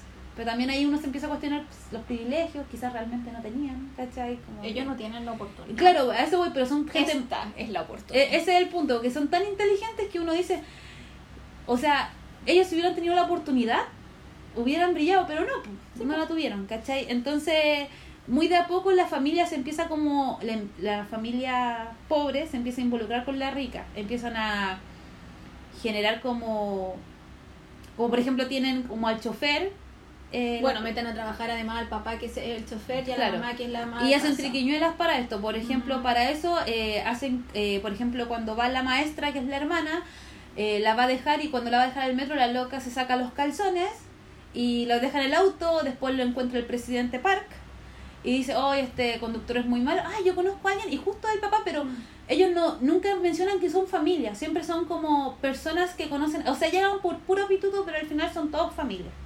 Entonces, esta película trata de cómo esta familia pobre entra a trabajar a esta casa de ricos. Básicamente. Claro. No, no sé No si... contéis toda la película, No quiero, estoy, que, estoy contando toda la película, pero es básicamente eso. Eh, te muestra un poco como las clases opuestas, eh, la crítica social de cómo son los pobres, cómo son los ricos, cómo ellos miran a los ricos, cómo los ricos miran a los pobres. Entonces igual es brillo porque uno es como clase media y uno está ahí como, esto es incómodo, pero igual tiene como mucha como... eh, eh, eh, tiene mucho drama, pero igual es chistosa y está ahí Mm. todo el rato súper atento. Es como... pa- yo no me aburrí, la película igual es larga Sí. y todo el rato como que iba eh, creciendo. Como que pasa una acción y tú ya, pasa otra más grande, ya, y siempre va creciendo y cuando llega el clímax tú piensas que no puede ser algo peor y es algo peor. Entonces, y cuando termina tú caes como, no, y de hecho como que cuando tú terminas tú sabes cómo va a terminar esta historia porque no te lo dicen y tú caes como, oh, así como, es súper buena mucha gente yo leí como que, ay, salí para la cagada de Parasite. Decía, Sí, a mí no me pasó así. a mí no, a mí tampoco me pasó porque algunos subían como selfie así como Impacta 3, ¿cachai? Como, así como es que salí de Parasite, ay, la loca, la, la cosa volá. Y yo igual no me sorprendió tanto porque yo, mi mamá trabaja para el barrio alto, Sí, yo soy como de Puente Alto, periferia, entonces para mí es súper, yo, insisto, tengo súper normalizado todas estas cosas de abuso, entonces yo no lo encontraba tan escandaloso, pero claro, No lo es, que al final no es algo nuevo. Claro, po, pero por ejemplo, yo conozco gente que en 20 años nunca había subido de Plaza Italia Claro. y quizás para ellos es como algo súper irreal, pues para mí no, pues era como, eso sí, ¿cachai? Y de hecho, eh, es... Por eso no me sorprende que sean capaces de ciertas cosas al final. No, y, sí, es brígido porque es como que todos los estereotipos son reales, como que ningún... Tú no te sorprende, la, cada decisión que toma cada personaje Es por algo. Tú decís sí. Ahora, yo tengo muchas cosas que criticarle a la película porque hay cosas que sigo sin entender porque como son tan pajarones para hacer algunas cosas. Pero yo digo, pucha, igual... Yo como que asumo que las cuestiones cuando son demasiado pajarones es porque el guion lo necesitaba para mover la historia hacia cierto lado. Entonces como que tú perdonáis muchas cosas así. Sí, pero igual hay mucha tensión. eh, Yo igual hablaría con spoiler porque esto es inevitable no comentarlo, pero uno Dale, está todo el rato como esto se va a reventar en cualquier momento y no se revienta. En cualquier momento y no se revienta. Yo como que no le encontré tan de, tanta de, de, de- de que tenga tensión. Oh, yo sí. Eh, no estuve así como en el filo de mi silla viéndola. Porque, bueno, la yo contado. gritaba. Pero no, para nada. Fue como que la vi, sí, oh, que, oh, ya, y terminó fue como, oh, qué buena película, fin, como que no... No, yo gritaba. Pero siento que cua- cuando vi las, porque yo la vi- tuve que ver de nuevo porque no me acordaba, la vi en diciembre. Eso es un siglo para mi memoria, entonces no me acordaba de nada. Y ahora cuando la vi la segunda vez, que igual hubo partes en que no le puse tanta atención porque me acordaba, eh, como que ahí dije, ya, esto sí, esta parte es buena. Ay, yo, yo grité Pero mucho. no, para nada. Yo grité demasiado. Bueno, así. que no suelo gritarle mucho a la tele en general. No, y yo tampoco. Viendo o sea, cosas. yo igual le grito un poco a la tele, pero estaba indignada. Yo como Y- que lloro, No, me río. Yo gritaba, yo gritaba como, como ¡esto no puede ser! y Así. te, y te indignaste, yo no me alcancé a indignar. No, yo, yo, o sea, me indignaba como con la estupidez. era Ah, como, era ya. como, ¿pero cómo? A ver, tírate un ejemplo, porque no Eh, entiendo. Por ejemplo, era como, ya, spoiler, cuando están como en la casa y se ponen a tomar alcohol, ¿Ya? estaba como, ¿qué wea están haciendo ahí los Están cuatro? aprovechando el momento. Y se están tomando el alcohol, y están rajacurados, y están peleando, y decía, estos van a llegar. Obvio que van a llegar, obvio, ¿por, Por eso, pues ¿Por- viste una por- estupidez por que qué? ocurre para que se mueva el guion. ¿Por qué no cuidaron sus pegas? Estaban súper bien, podían haber juntado plata, pudieron comprarse una casa. No, van a meterse a la primera oportunidad a la casa a tomarse el alcohol del Pero tú jefe. cachai que si no hacen nada la historia no se mueve. No, sí sé, pero me da rabia. Y después, cuando están bajo la mesa y el, el caballero se ve como debajo de la Sí. mesa y está como, ¿pero cómo no lo ven? como, El reflejo, pues, de nada, Pero- pero tiene una explicación. pues sí sé, pero era como, Porque eres así. ¿cómo no los ven? Y era como, Ah, no. y yo estaba como, los van a pillar. Y, y era como cuando hablan del olor del metro, me, me, yo estaba así como, Claro, yo no diría que Ah. indignación es la palabra, eh, pero, pero como que mi cuerpo reaccionó cuando, cuando el gallo este se pone a hablar de que la gente, entre comillas, pobre tiene cierto olor. ay, Eh, no es indignación, es como mi cuerpo hizo así como quiero pegarle a alguien. No sé a quién pegarle, me dio rabia. Eh, porque, porque bueno, obviamente lo encontré pésimo y entró y todo lo demás, pero es como, ¿cómo pude llegar a ese nivel? ¿Cachai? Lo encontré. Quizás indignación es como, era como el siguiente paso, y yo quedé como Ah. en la rabia así mal, y de verdad como que quería pegarle a O alguien. sea, lo que yo me cuestiono también es, es si ese tipo de pensamiento, porque obvio yo no soy de ese estrato social, ¿será algo que se dice? Yo creo que sí. Porque... Pero, Dana, no he escuchado nunca hablar de que a la gente no le gustan los chinos porque huelen a ajo. no. Que a la gente no le gustan los indios porque huelen a no sé qué, porque comen tantas cosas como con curry que como que huelen a eso eso. sí lo he escuchado. Lo he escuchado un montón de veces. Yo Dania yo tenía... Es que me da una... Yo siempre... si- de- siempre. Desde que tengo memoria, yo he odiado esa frase. Que, ay, que los peruanos tampoco me gustan porque siempre están pasados a cebolla. Siempre lo he escuchado, siempre. En los ascensores, en las micro, en mi pega, en la calle, en el colegio, donde sea, en la universidad. Siempre lo he escuchado. Yo tengo familia que es peruana, jamás les he olido ni una hueva. Tengo aquí a la vuelta de mi casa, eh, ven, eh, hay un caballero que es indio, jamás le lo ni cacho. una cosa, nada. Entonces después empiezan, no, que asiáticos huelen a ajo, que los es como, Ah. lo encuentro tan, me da esa misma sensación de cuando este huevón dijo que la gente como que olía, como que se tomaba la nariz así. No, y más- es la misma Más encima en sensación. una parte de la película que es como antes de que. Porque lo empiezan a como a insinuar como desde el principio el tema de los olores. Entonces en un momento como que la familia dice, bueno, ahora nos vamos a tener que bañar con jabones distintos Sí. porque olemos igual. Bueno, eso era para que no cacharan que estaban todos en el mismo lugar, en la misma casa. Sí, pero igual era como, hey, ¿cómo sentís tanto el olor? Así. Y, y yo me ¿Por qué? Porque ellos andan perfumaditos. Ándate a la punta del cero, me una rabia. Voy a dar vuelta a la mesa. Yo, yo voy a contar una infidencia. Ahora que A voy a decir eso, como que reactivó un recuerdo A ver. mío. Yo en algún momento estuve trabajando una pega súper como penca, ¿cachai? Y estaba yo con alguien como un familiar. Un familiar, de hecho. Y la cosa es que yo almorzaba en la oficina porque yo no tenía dónde almorzar. po. Y yo me acuerdo que había como comido un poco de ajo. Ya. ¿cachai? Y yo ahí estaba en la oficina, yo trabajaba sola, no hablaba con gente, hablaba con gente por teléfono, yo no interactuaba con gente. Y llega este familiar y se pone a hablar y dice, oh, ¿comiste ajo? Y yo, eh, sí, ¿por qué es malo? Sí, es que ahora la oficina está ¿Cachai? pasada ajo y yo no sentía nada.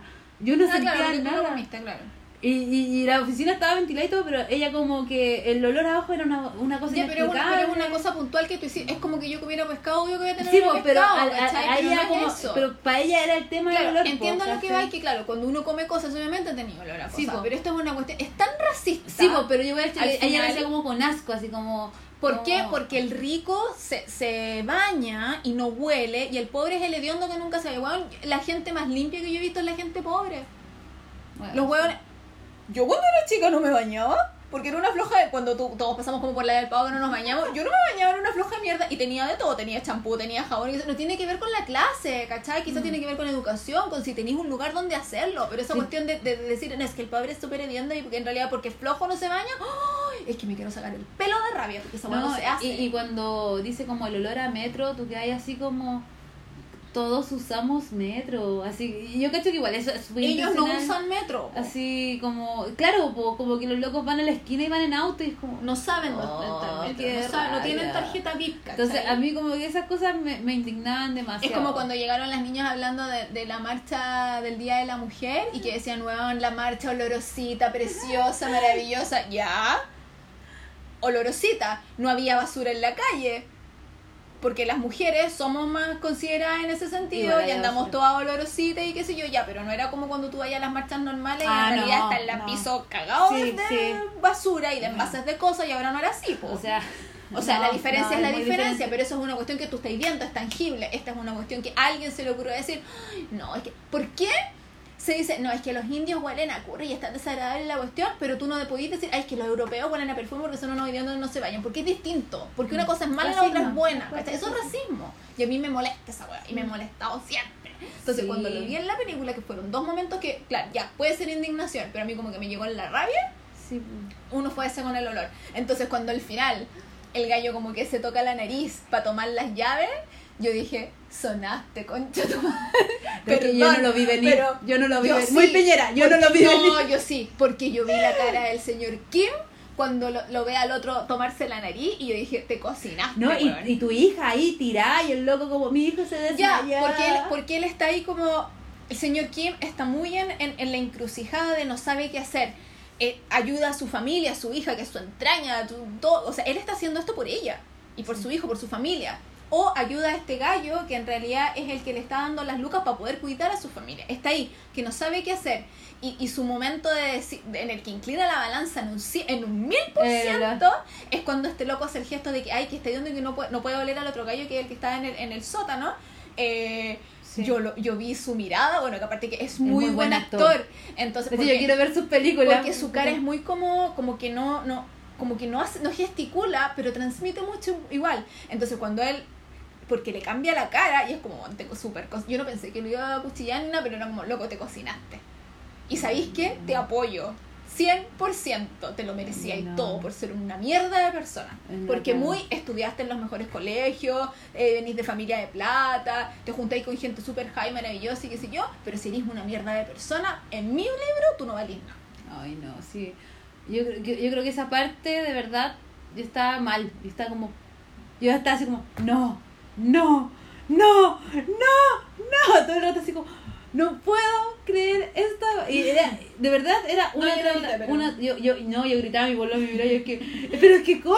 O sea, lo encontré igual súper bueno, como todo el rato Sí. muy entretenido, pero yo estaba así como, pero ¿cómo? Así como que una cosa tras otra y después al final uno queda así como, ¡ah! como que... te- Ah, bueno, me, me pasó con, con eso del olor que me dio como mucha rabia y todo. Y la otra parte eh, que me pasó, que dos minutos antes de, de esa parte del final, es cuando el señor Pac le dice al señor Kim que lo tiene vestido de indio Mm. y que tiene Ay, que, que no cruce que- la línea. No, y que le da, no, que le da la instrucción ¿Mm? eh, de cómo tiene que hacer como la performance para el cumpleaños del hijo que están haciendo en el patio de la Ujú. casa. Eh, y mira al señor, el señor Pac mira al señor Kim y le dice, si te vamos a pagar por tu tiempo, esto es parte de tu trabajo y no es parte de No, su po. trabajo. Cruzó ¿Por qué? Porque hacer que alguien se sienta en ridículo, hacer que alguien, o sea, mal, mal tocar, no sé cómo es la palabra, eh, la dignidad de alguien, eso no es parte del trabajo. No, y más encima ¿cachai? en Y eso es precisamente lo que el señor Pac hizo. Entonces ahí, yo, tam- yo ahí, ahí ya yo quería matarlo. No, pues y aparte igual era rígido porque eh, el viejo todo el rato le decía, es que a mí no me gusta que la gente cruce la línea y él la cruzaba todo el rato. Porque Por puede, porque lo dejan, pues. Entonces era como, siempre era como unidireccional, o sea, yo puedo pedirte a ti, pero tú no me podís pedir a mí. Y en algunas partes del diálogo parecía que el señor King era como, usted quiere a su señora, como que el loco de verdad, él, él sea como, como que él veía al señor Park como por un lado más humano, como que él de verdad como, como que quería ser su amigo en algún no, no sé si amigo, pero sí quería como tener cierta cercanía con un loco con el que pasáis la mitad de tu día, ¿cachai? ¿Quién? Eh, el señor Kim con el señor Park, Ah, como que le hablaba así como, oiga, ¿y usted cómo está su señora? ¿Usted la quiere, verdad? Y el loco, no es que no me gusta hablar de eso porque no me gusta cruzar la línea. Y cuando él le pide que esté como en la fiesta infantil, él cruza la línea, pues entonces... Y haciendo algo que no Ah. tiene nada que ver con su pega, Sí, pues, algo que al final lo hace sentirse pésimo, que Sí, lo hace pues. sentirse disminuido, ¿cachai? En su personalidad, avergonzado. Y es como que soy un empleado más y tengo que hacerlo porque tú me estás pagando. Porque yo incluso... Ese- es esa preconcepción de que como yo te estoy dando plata, yo puedo hacer que tú hagáis la weá que yo quiera. Y de hecho, a mí hasta se me hace el rollo de que en algún momento, cuando empezó esto del cumpleaños, él lo hacía de buena fe igual. Así como, ya, yo voy a ir para apañarlo y todo eso. Y cuando el loco empieza a hablarle de plata y todo eso, era como. Se empezó a volver como incómodo. Así como. Porque es nada que ver, po, porque te están pidiendo algo que va fuera de tus funciones Sí. y no debería ser. Si él quería tener a alguien más, contrata a un actor y que el actor lo haga, el loco Mm. tiene lucas. Sí, pues. ¿Por qué hace que el chofer vaya y se disfrace de cuestión y tenga que correr detrás de los niños? Es que yo creo que igual tiene que ver un poco con. Eh, pucha, me, me da un poco de nervio como decir esto, pero eh, cuando uno trabaja en una casa del barrio alto, yo de verdad, como que tu familia igual se involucra. Por ejemplo, yo voy a, a la pega de mi mamá, ¿cachai? Hola, mi mamá trabaja cuidando a una persona sola, ¿cachai? Nosotros llegamos, hola, ¿cómo está usted? Eh, hoy se ha le ido bien, ¿cómo se siente? Es una persona que está postrada, ¿cachai? Y de repente nosotros vamos, mamá, vamos a almorzar contigo. Y el jefe sabe que nosotros vamos a ver a mi mamá porque mi mamá está sola todo el día, Claro. ¿cachai? Y nosotros no le robamos nada a ellos, mi mamá compra sus cosas y todo eso. Pero mi mamá de repente igual se siente como media incómoda, ¿cachai? Pero nosotros como familia igual vamos para allá, ¿cachai? Igual Sí, somos porque, parte, porque ¿cachai? ustedes familia están entre comillas invadiendo Sí, po. su lugar de Sí, trabajo po, que pero- no debería ser. Pero igual como por ejemplo mi mamá trabaja allá en las navidades, es como, ay, pero que, y él, y él nos dice así, no, pero que vengan sus hijas y que vayan con sus parejas. Y mamá hace una cena familiar ahí en la casa de ellos y nosotros comemos con la señora y la señora prácticamente también es un poco parte de la familia porque igual está un poco olvidada, ¿cachai? Claro. Eh, de hecho, a mi hermano, cuando estaba como el esposo de esta señora viva, el caballero le daba regalo, era súper buena persona, entonces uno se, se involucra mucho emocionalmente. Entonces, para mí no es raro, ¿cachai? Como que le pidan esto a él, ¿cachai? Que es como más cercano, ¿cachai? Es que Pero, es pero igual cruzan la línea, ¿cachai? Sí, no, si yo lo entiendo, si yo también tengo una historia familiar parecida, mi abuelita fue cocinera 30.500 años eh, en una donde una familia Luis Pasteur, en Ya. Vitacura. Yo me acuerdo haber ido a esa casa cuando yo era chica. De, de- eh, tenía que esperar que llegara mi mamá a buscarnos con mi hermano y jugábamos en una casa que estaba llena de lujo, así como esas casas que tienen retratos de la familia pintados por pintor. O que tienen los medios patios así. por un párrafo, weón. No era cualquier weón el que había pintado la cuestión. Si la señora tenía lucas. Sí. O sea, mu- tenía piscina. O sea, eran Sí, sí. los 80 Lo, muy entiendo raro, mucho, lo entiendo ¿cachai? mucho. Eh, pero, e- pero ella era, era, de verdad, o sea, yo sé que la señora tenía muchas lucas y era como lo que se hablaba en la película también de que ellos eran amables porque podían, porque tenían mucha plata. Esta señora de verdad era, tenía mucha plata, pero era muy amorosa y a nosotros, a mí siempre me hizo regalos para Navidad. Yo todavía tengo un anillo que ella me regaló de oro blanco. Wow. Todavía lo tengo y yo lo tengo no porque yo no lo uso joya, pero lo tengo porque me lo regaló ella y ella quería mucho a mi abuelita. Mm. Cuando esa señora se murió lloramos todos. Sí. Sí, parte ella- claro, porque por eso te digo, lo entiendo la cercanía, pero esa señora jamás hubiera hecho algo que humillara a mi abuelita. Mm. Nunca. Y ahí yo hago la diferencia. Porque muy ellos podían ser amigos, podían tener un trato, que no eran tanto porque llevaban poco tiempo trabajando juntos. O sea, en esta, en esta relación de empleador y empleado. Eh, Regio, conversemos, estamos todo el día juntos, la otra señora en la casa, que está con la mamá con el hijo, que le hace al hijo lo que ella quiera para cocinar y qué sé yo, pero no al punto de humillar Mm. porque se hace mucho esa cuestión de que yo te estoy pagando y puedo tú tenés que hacer lo que yo diga y no es así la cosa o sea para algo se ha protestado toda la vida para tener derechos de, de laborales y qué sé yo ¿cachai? entonces cuando pasáis la línea no es en el pasar la línea de la confianza de que ahora tú podís venir a almorzar a mi mesa no es ese el punto eso está súper bien si tu empleador lo quiere o quien sea regio hagámoslo pero cuando pasa a humillarte Sí, po. no está bien Sí. y es porque además eso de qué habla de que eres una cagada de persona. Y yo con las cagadas de Hoy persona me, no me- lidio, me acuerdo de ¿cachai? algunas personas de mi vida. Qué terrible. ¿Cachai? No, pero esta película toca eso, pues toca mucho la clase social, como que a uno le llega de una u otra forma, el tema de los estudios, el tema de... De verdad, hay tanta gente talentosa que no tiene los recursos que nunca va a llegar a ninguna parte. Porque no tiene las oportunidades, Claro. no tiene los contactos, no tiene la plata, no Es, tiene... es horrible porque al final la película yo creo que no es que sea buena porque tenga una extraordi- bueno es extraordinaria pero es porque te deja súper bien reflejado la que es- lo que es la realidad po. o sea yo no siento que sea exagerado yo no, yo no quedo así como peinada para dicen Mm. yo nunca me espero algo así no esto es así ¿cachai? O sea, los que quedaron así es porque de verdad no conocen nuestra realidad, No, porque tú escuchabas ya gente que de verdad vivía en el barrio alto, o, o esto de los actores de Hollywood que veían la película y era como, oh, parece qué buena película, y es como, está hablando de ti la película. sí, po. Reconócete, ¿cachai? Y era como, Sí. amigo, Sí. Chris Evans, me caí regio, pero mírate, ¿cachai? Mm. Eh, eso era como el alcachofazo que en realidad le está dando al mundo, que es en realidad el alcachofazo que le quiere dar el director, que es el, ¿cómo se llama? El Bong Joon-ho, sí eh, que le quiere, y que siempre ha hecho películas así. Yo a Bong Joon-ho lo, conía- lo conocía por Snowpiercer, yo amo Snowpiercer, es tan buena esa película, Ay, Dios mío. Y la vi porque, bueno, sale Chris Evans, sale un montón de gente, sale la Tilda Swilton. Permiso, espérate que llegó mi mamá, deja ponerle pausa a esta cosa. Ay, después lo edito. Ya. Eh, yo conocí al director por Snowpiercer porque como que trato de ver todo lo que sale en la Tilda Swinton porque me gusta mucho. Eh, y en Snowpiercer, eh, que es una película que está en Netflix porque es como del 2016, 14, no sé, es como antigua. ¿Tú la viste? Mm, es que tendría que ver como gráficamente Eso se supone que por el calentamiento global, Ya. los gobi- supergobiernos del, de mundiales se pusieron de acuerdo, esto es como muy Lavín, para eh, tirar bombas para que lloviera y que Ah, como ya. para bajarle la temperatura al planeta.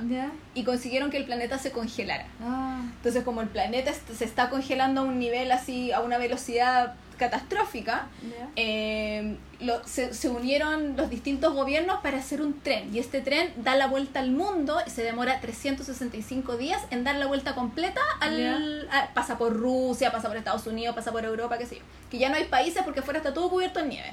La cuestión es que en este tren hay clases sociales, obviamente. Los pobres viven atrás, con el carbón, las máquinas, no hay que comer, todo hacinado, hay niños, jóvenes, viejos, adultos, de todo. Y adelante obviamente está la bueno, está el conductor y después está la primera clase, en la primera clase hay biblioteca, hay música clásica, hay hotel, eh, eh, eh, restaurantes, eh, hay un montón de cosas. como clase premium, clase económica. Como en un tren, como en un tren normal, pero este es como la, la- el, el- la- sugiere que así es como el mundo al final, ¿cachai? pero en la, en la película pasa un algo y ese algo hace que la gente que vive atrás, que es en la ulti- en la tercera, no sé cuántas clases hay en los trenes, pero como en la tercera clase, como primera, segunda y tercera Claro. clase, pongámosle. eh, empieza la el estallido social, empieza la revolución y la meta de ello es llegar donde está el conductor. que le...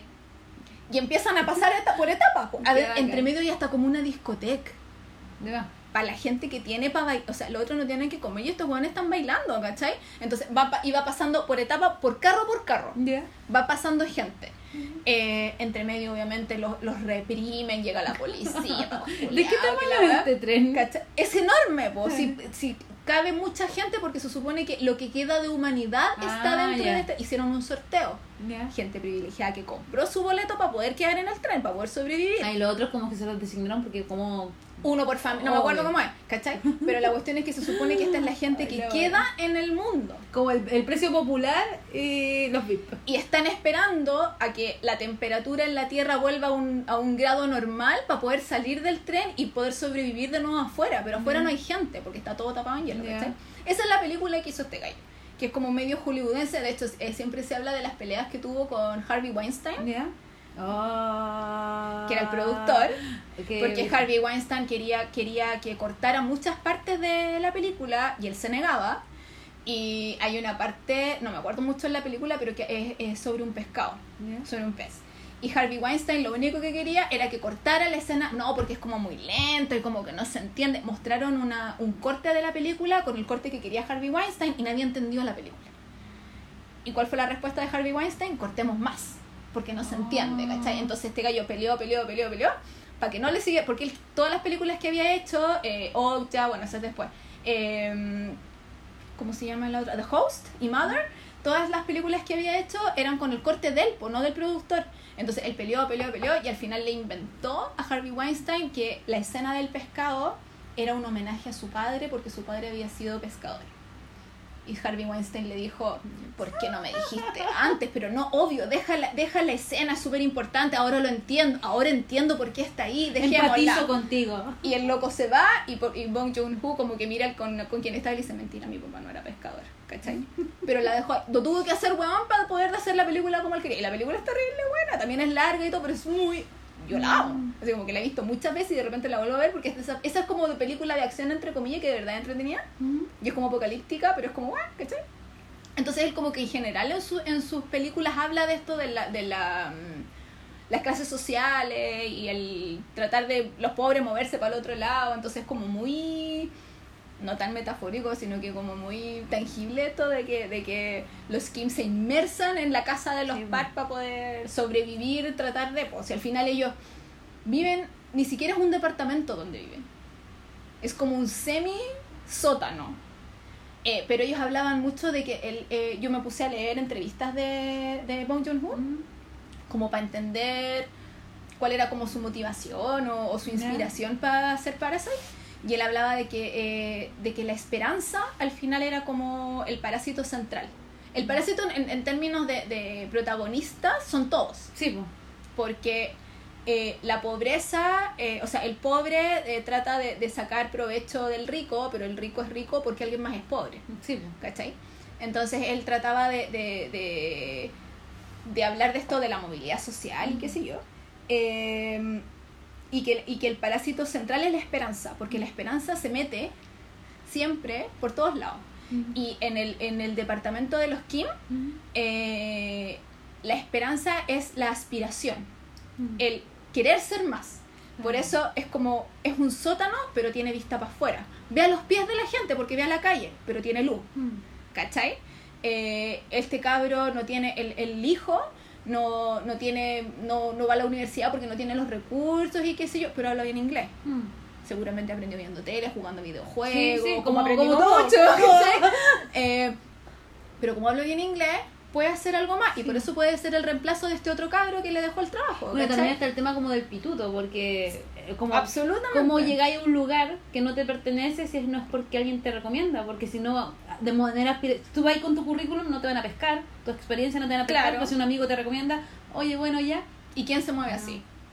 Los No, de po. arriba. Sí, pues. ¿Cachai? Eh, a mí igual esto del sótano no se me hizo tan ajeno porque en Repli 1988 Sí. como que eh, son pobres, pues, y viven como en el sótano de los que se habían ganado como la lotería, ¿cachai? Entonces, igual es como que me hizo pensar, esto de vivir en sótanos, ¿será como más normal en Corea? ¿Cachai? Mm. Como, como que los pobres, porque de hecho el baño era muy parecido, está como, como estaba ordenada la casa, me recordaba mucho a eso, y yo decía, qué raro. Es que es más barato. Sí, pues, pero igual debe estar medio normalizado que hayan familias que viven en sótanos, ¿cachai? Pero está normalizado como que la pobreza es normal, po.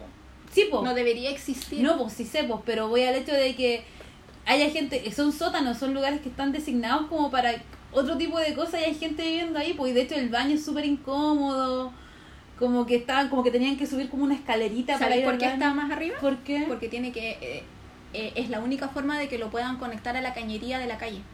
¿En serio? Porque el, el departamento está tan abajo que no podéis tirar la cañería para abajo. La cañería de la calle está arriba. Entonces por eso el baño está arriba. Oh, qué ¿Te golpeé? Ana te estudió. Yo hice la tarea. Hiciste la tarea. Yo hice la No, tarea. yo, yo igual yo vivía como análisis. Ay, qué Sí, lo otro, que, lo otro que me gustó que él dijo en una entrevista es que él quería que sintiéramos la misma ansiedad y angustia que él siente por el mundo actual. Con toda, esa es como su meta con todas las películas que hace. Es que como él vive tan asustado de el, calienta, el calentamiento global, eh, de mm, esta, la diferencia, la brecha que hay entre los ricos y los pobres, que los ricos cada vez ganan más plata y los pobres cada vez hay más gente que se muere de hambre en el mundo y qué sé yo. Es como todos podríamos comer perfectamente, pero alguien Claro. no quiere. O sea, en realidad este enriquecimiento exponencial eh, en el mundo que existe. Entonces, él quiere que nosotros sintamos eso. eh, y lo bello, dice, lo bello del cine es que puede mostrar el peso de la realidad, del peso de la realidad sin ser un documental. Porque esto no es un Sí, documental, pero te muestra la realidad. ¿Cachai? Sí. Pero igual da como mucho para pensar porque al final eh, este tipo como de reflexión para quién es como por ejemplo esto debería tener como una moraleja no sé porque igual te muestra como polos pero uno hace una reflexión ¿cachai? entonces yo no me imagino a Piñera viendo esta película por ejemplo No, la- no la vería porque hay que Y- leer subtítulos. ya. Partamos pero por ejemplo la otra vez yo veía como uno una, unos dibujos que hicieron y decían como para que tú actualmente tengas como la fortuna que tiene Piñera porque este podcast es político igual ¿cachai? obvio tú tienes, Tenemos que, una tú, tienes que, tú tienes que ganar 10 millones de pesos diarios a partir de a partir del año de que se descubrió América Chucha. para que tú llegues a tener la cantidad de dinero que tiene Piñera hoy en día Oh. entonces cuando yo leí eso, yo dije, ya, esto será verdad, esto será mentira, pero el loco está tan podrido en plata que ni queriéndose gastar toda su plata, se la va a gastar. Sí, pues, Entonces uno dice, ¿por qué querías más plata? ¿Por qué te seguís Mm. cagando a la gente? ¿cachai? Y, y, y yo digo, ya, yo veo esta película y ¿qué es lo que yo aprendo? Como que igual, como que yo creo que igual tenemos que sacar alguna reflexión Mm. porque mucha gente decía, esta película no la van a ver los los que están como de clase, bueno, de Providencia ¿cachai? Porque Providencia ya es como clase media, Sí. ¿cachai? Santiago De Centro, de a poquito para Sí, arriba. ¿cachai? De a poquito para arriba. La verán y dirán, oye, sí, ¿sabes qué? Pero si Eh, la ven, digo, si la ven, pero la entienden distinto. Pero como que... No hacen autocrítica. Pero será como... Porque, por ejemplo, eso de que, ay, qué brígido de los pobres, es como... No sacáis nada. Pero es como, es como lo que yo te decía antes de los actores de Hollywood, que dicen, ay, la película, no, súper buena, y no se dan cuenta que ellos son parte del problema. ¿Cachai? Es como que es una crítica súper similar a la que tú mencionaste ahora, que es la crítica que le hacía la Yamila Yamil a las Kardashian. ¿Ya? Que las Kardashian están for, literal forradas en plata. Sí. O sea, pero es un nivel de, de Sí. riqueza impensable y siguen haciendo weá. Y la crítica O sea- de ella, espérate, y la, tri- y la crítica de ella era porque estas gallas les hacen comercial a cuestiones de dieta que lo único que hacen es cagarte el cuerpo. Entonces, ¿cuán codicioso tenéis que ser para querer tener un contrato con una empresa, con un suplemento alimenticio y la hueá que sea, que le hace pésimo a la gente, a las niñitas, a las adolescentes, a las mujeres en general? ¿Cuán codicioso tenéis que ser para hacerle un mal al otro para tú forrarte? Entonces ella decía, ¿cuánta plata necesitáis tú para vivir? Si al final eso deberíamos querer todo, tener suficiente para vivir, nada más. Pero ellas no, y juntan, y juntan, y juntan, y juntan. ¿Y qué hacen? Le sacan plata a las guaguas que tienen, le sacan plata a los videos sexuales que hacen, ¿cachai? Un Entonces, ¿cuánta plata necesitáis Es que... al final? Pero... eh, no, sé- no sé si esta pregunta es muy estúpida, pero... ¿Sabrán? ¿Qué cosa? Como que tienen demasiada... O sea, es que... No, ¿Sabrán la digo- plata o que sea, tienen? yo- Sí, Es que yo digo, ya, bacán que tengan plata, bacán que quieran seguir trabajando y haciendo su fortuna, todo eso.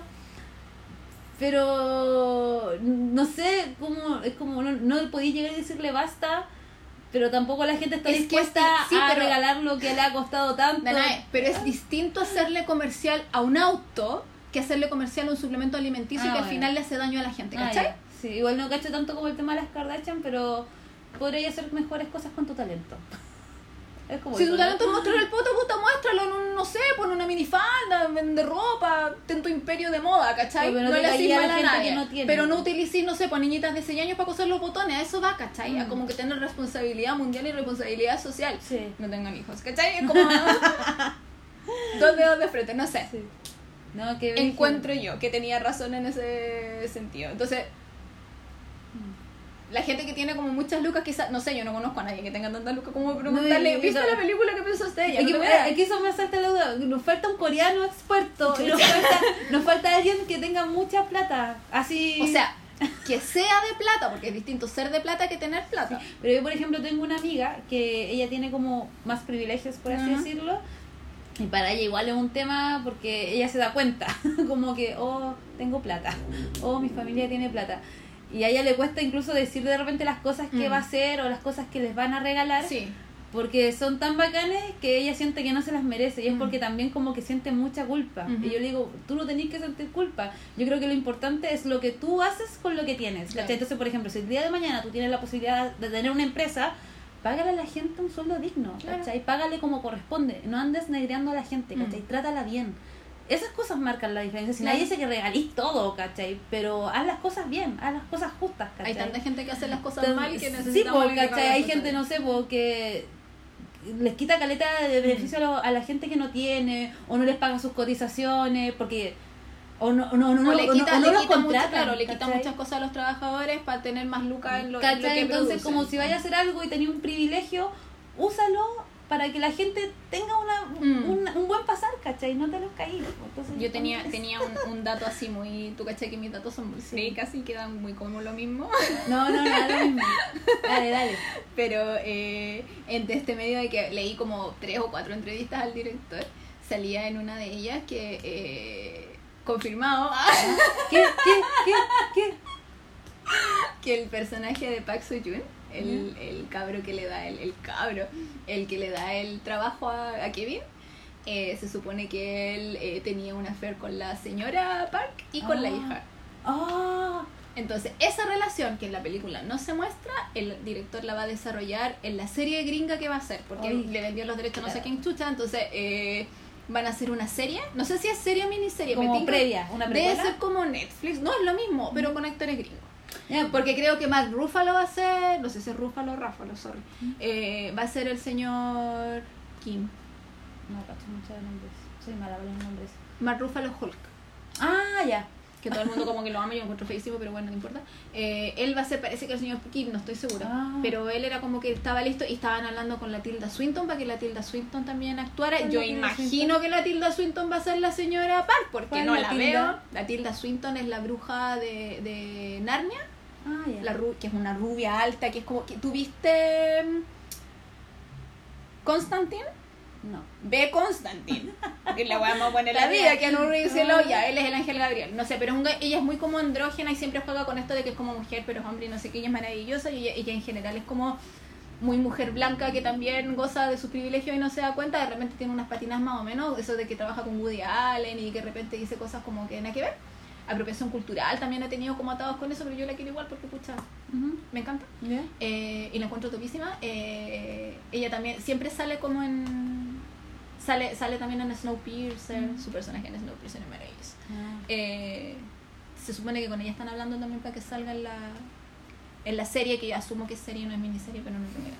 Que yo digo que es súper no necesaria, dejen la película lista, lean los subtítulos y chao. Es que todo lo arruinan con... Pero esta, esta parte de, de la affair con el, con el jovencito, digamos, con el profesor, eh, era la esposa y, el, y la hija del señor. Heavy. Ese era mi dato así. Yo igual hice como un, un pequeño como anotación A ver. de los personajes y solo quería decir que el presidente Park este es el mismo tipo de Coffee Prince Sí, Marlene. y, y el mismo de pasta. Yo odié pasta, siempre he dicho que odio pasta, pero como que yo lo miré y decía, me cae mal, me cae mal. este me recuerda a este personaje. ¿Y si era él? Y dije, oh, sí, pues, estamos sí, viejas. Uy, bien. tiempo. Vos estás vieja, pues, bueno, y No, sale la estamos Pax O'Dam, que la Pax O'Dam es la de eh, La Cenicienta y los Cuatro Caballeros. Ah. Y yo justo había terminado de ver Cenicienta y los Cuatro Caballeros y después vi Parasite. Ah. Y em, siempre he visto a la O'Dam con el pelo corto, con melena. Entonces ahora salía con el pelo largo y era como, uy, está muy bien". La ama de llaves, eh, esta como súbdita de la, de la princesa de Mr. Sunshine. Ah, Eh, sí. ella actúa súper bien. Y el otro Y que es la mamá de. Ay, no me acuerdo ahora, pero es una serie que comentamos también como veces. Del levantamiento de pesa. Gracias, mami. Mi mami es la mejor.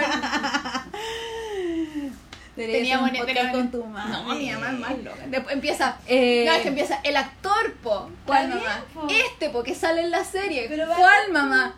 Este, porque es como que tiene como los ojos así. Pero yo también hablo así, como que yo tampoco, yo, yo, yo la apaño, yo tampoco de repente, ¿quién era él? Me dice el nombre. bueno, la cosa es que Todos son Keanu eh, Reeves. que me, me salta tú estáis viendo Itaewon Class, Sí. ¿cierto? Vaya al día, ¿cierto? Vean Sí, Itaewon Class día. porque quizás Itaewon. un especial. Itaewon. Itaewon. Itaewon Class, véanlo porque quizás Sí, no, no, esa sí lo vamos a hacer. Lo vamos a hacer yo, tengo, yo tengo. Faltan tengo- cuatro capítulos. Hoy día salió el 13, ayer salió el Huevona, 13. Cuatro 14, capítulos. 16. Oh, no, Fal- po, tres. Faltan tres. Pero si son pares, igual. Entonces ahora 13, va a salir 14. el 12. No, po, el 13. faltan dos. No, po, el viernes ayer el 13, hoy día el 14. Faltan dos. Faltan. Sí, pues, pero yo voy en el 13 porque. No es mi problema que tú estés ayer- atrasada, Pero ayer, ayer, bueno, filo. Sí, voy el Véanlo 13. porque vamos a hacer un especial porque tenemos mucho que comentar. Yo tengo cosas que Mucho, comentar. bueno, y lo que te iba a preguntar, el esposo, el que está abajo en el sótano en Parasite, ¿es el mismo cocinero del show de TV? ¿Estáis segura? Porque yo lo veo y me encuentro igual. El chef de, de Yanga, Sí. el chef de Yanga es el eunuco de, de mi serie favorita, eh, Love in the Moonlight. Ah, ya. Ya, es que como que se Perdón, parecía. excuse me. Pero no. No, es que yo lo decía, Comple- es él, y le pregunté a mi pololo, y le dije, es él, y me dijo sí, y yo dije, o se parece mucho, y lo busqué y no salía. Y dije, ¿será él? No. No. Completamente diferente. Ah. Si tú has visto el video ese de Papo Gump eh, bailando la canción Sí, así como ya, sí, él ah, sale ya, en ese sí, video. Ese es el que se me hacía como la cara conocida y decía, No. ¿este? Ya. In my life. ¿Cómo se te ocurre? Bueno, eso. Esperamos que este especial de ¿cuánto? No, ya como dos horas y media. Esperamos que este especial de 2 horas 30, 3 minutos haya llenado nuestra ausencia. Sí, yo traté de llenarla con mi monólogo, Sí, que fue cortito igual porque Igual fue menos nos de una hora. La Nat cuando yo le dije hagamos algo de cine me dijo ya, pero hablemos de todo esto porque no, mi quería, casa tú, es sí, una tú hora. querías ya hablar de, de Parasite Sí. nomás y yo dije que no. Sí, y fuimos, vamos con todo, sino para qué, porque chilenas. Y, y nada, pues 2 horas 33. Eh, quiero decirle que si llegaron hasta este punto, felicitaciones. Sí van a llegar porque son súper secas y además lo pueden eh, eh, escuchar en hartas partes. El punto es que nosotros hoy día se suponía que íbamos a grabar dos podcasts, eso fue la baila en plan. Sí, es que había mucho que comentar. Bueno, eh, esperamos que lo hayan disfrutado como nosotras. No Perdón, nos veíamos pero hace sí. mucho rato, Perdón si nos exacerbamos porque había mucha rabia. Eh, espera- esperamos mucho sus comentarios. Este podcast en particular le tiene feminismo, le tiene política, le tiene actualidad, eh, coronavirus. Eh, hablamos de muchas tonte- racismo. Indignation. Sí, yo, yo creo Y que fangirlismo siempre porque. y digo, sí, premios Oscar. Entonces yo creo que este podcast Siempre ha sido como el fangirl, más- siempre fangirl, nunca infangirl. Este podcast ha sido muy completo, entonces déjenos en los comentarios si les pareció muy largo o si debería ser más largo para la próxima. No, nunca más largo. O si les gustaría que para la próxima que nos pase algo así, dividirlo en partes, o qué parte les gustó más, o si leyeron el libro, si nos faltó comentar algo. Y hagámosla más corta porque no estamos alargando. Y Pero- sugerencias de temas para los otros podcasts también. Sí. Y si quieren nos dejan sus saluditos. Bye. ¡Espérate! Y si quieren nos dejan sus saluditos y los vamos a, los vamos a mencionar al inicio del próximo No, programa. porque si no va a ser más largo. Adiós. Chao.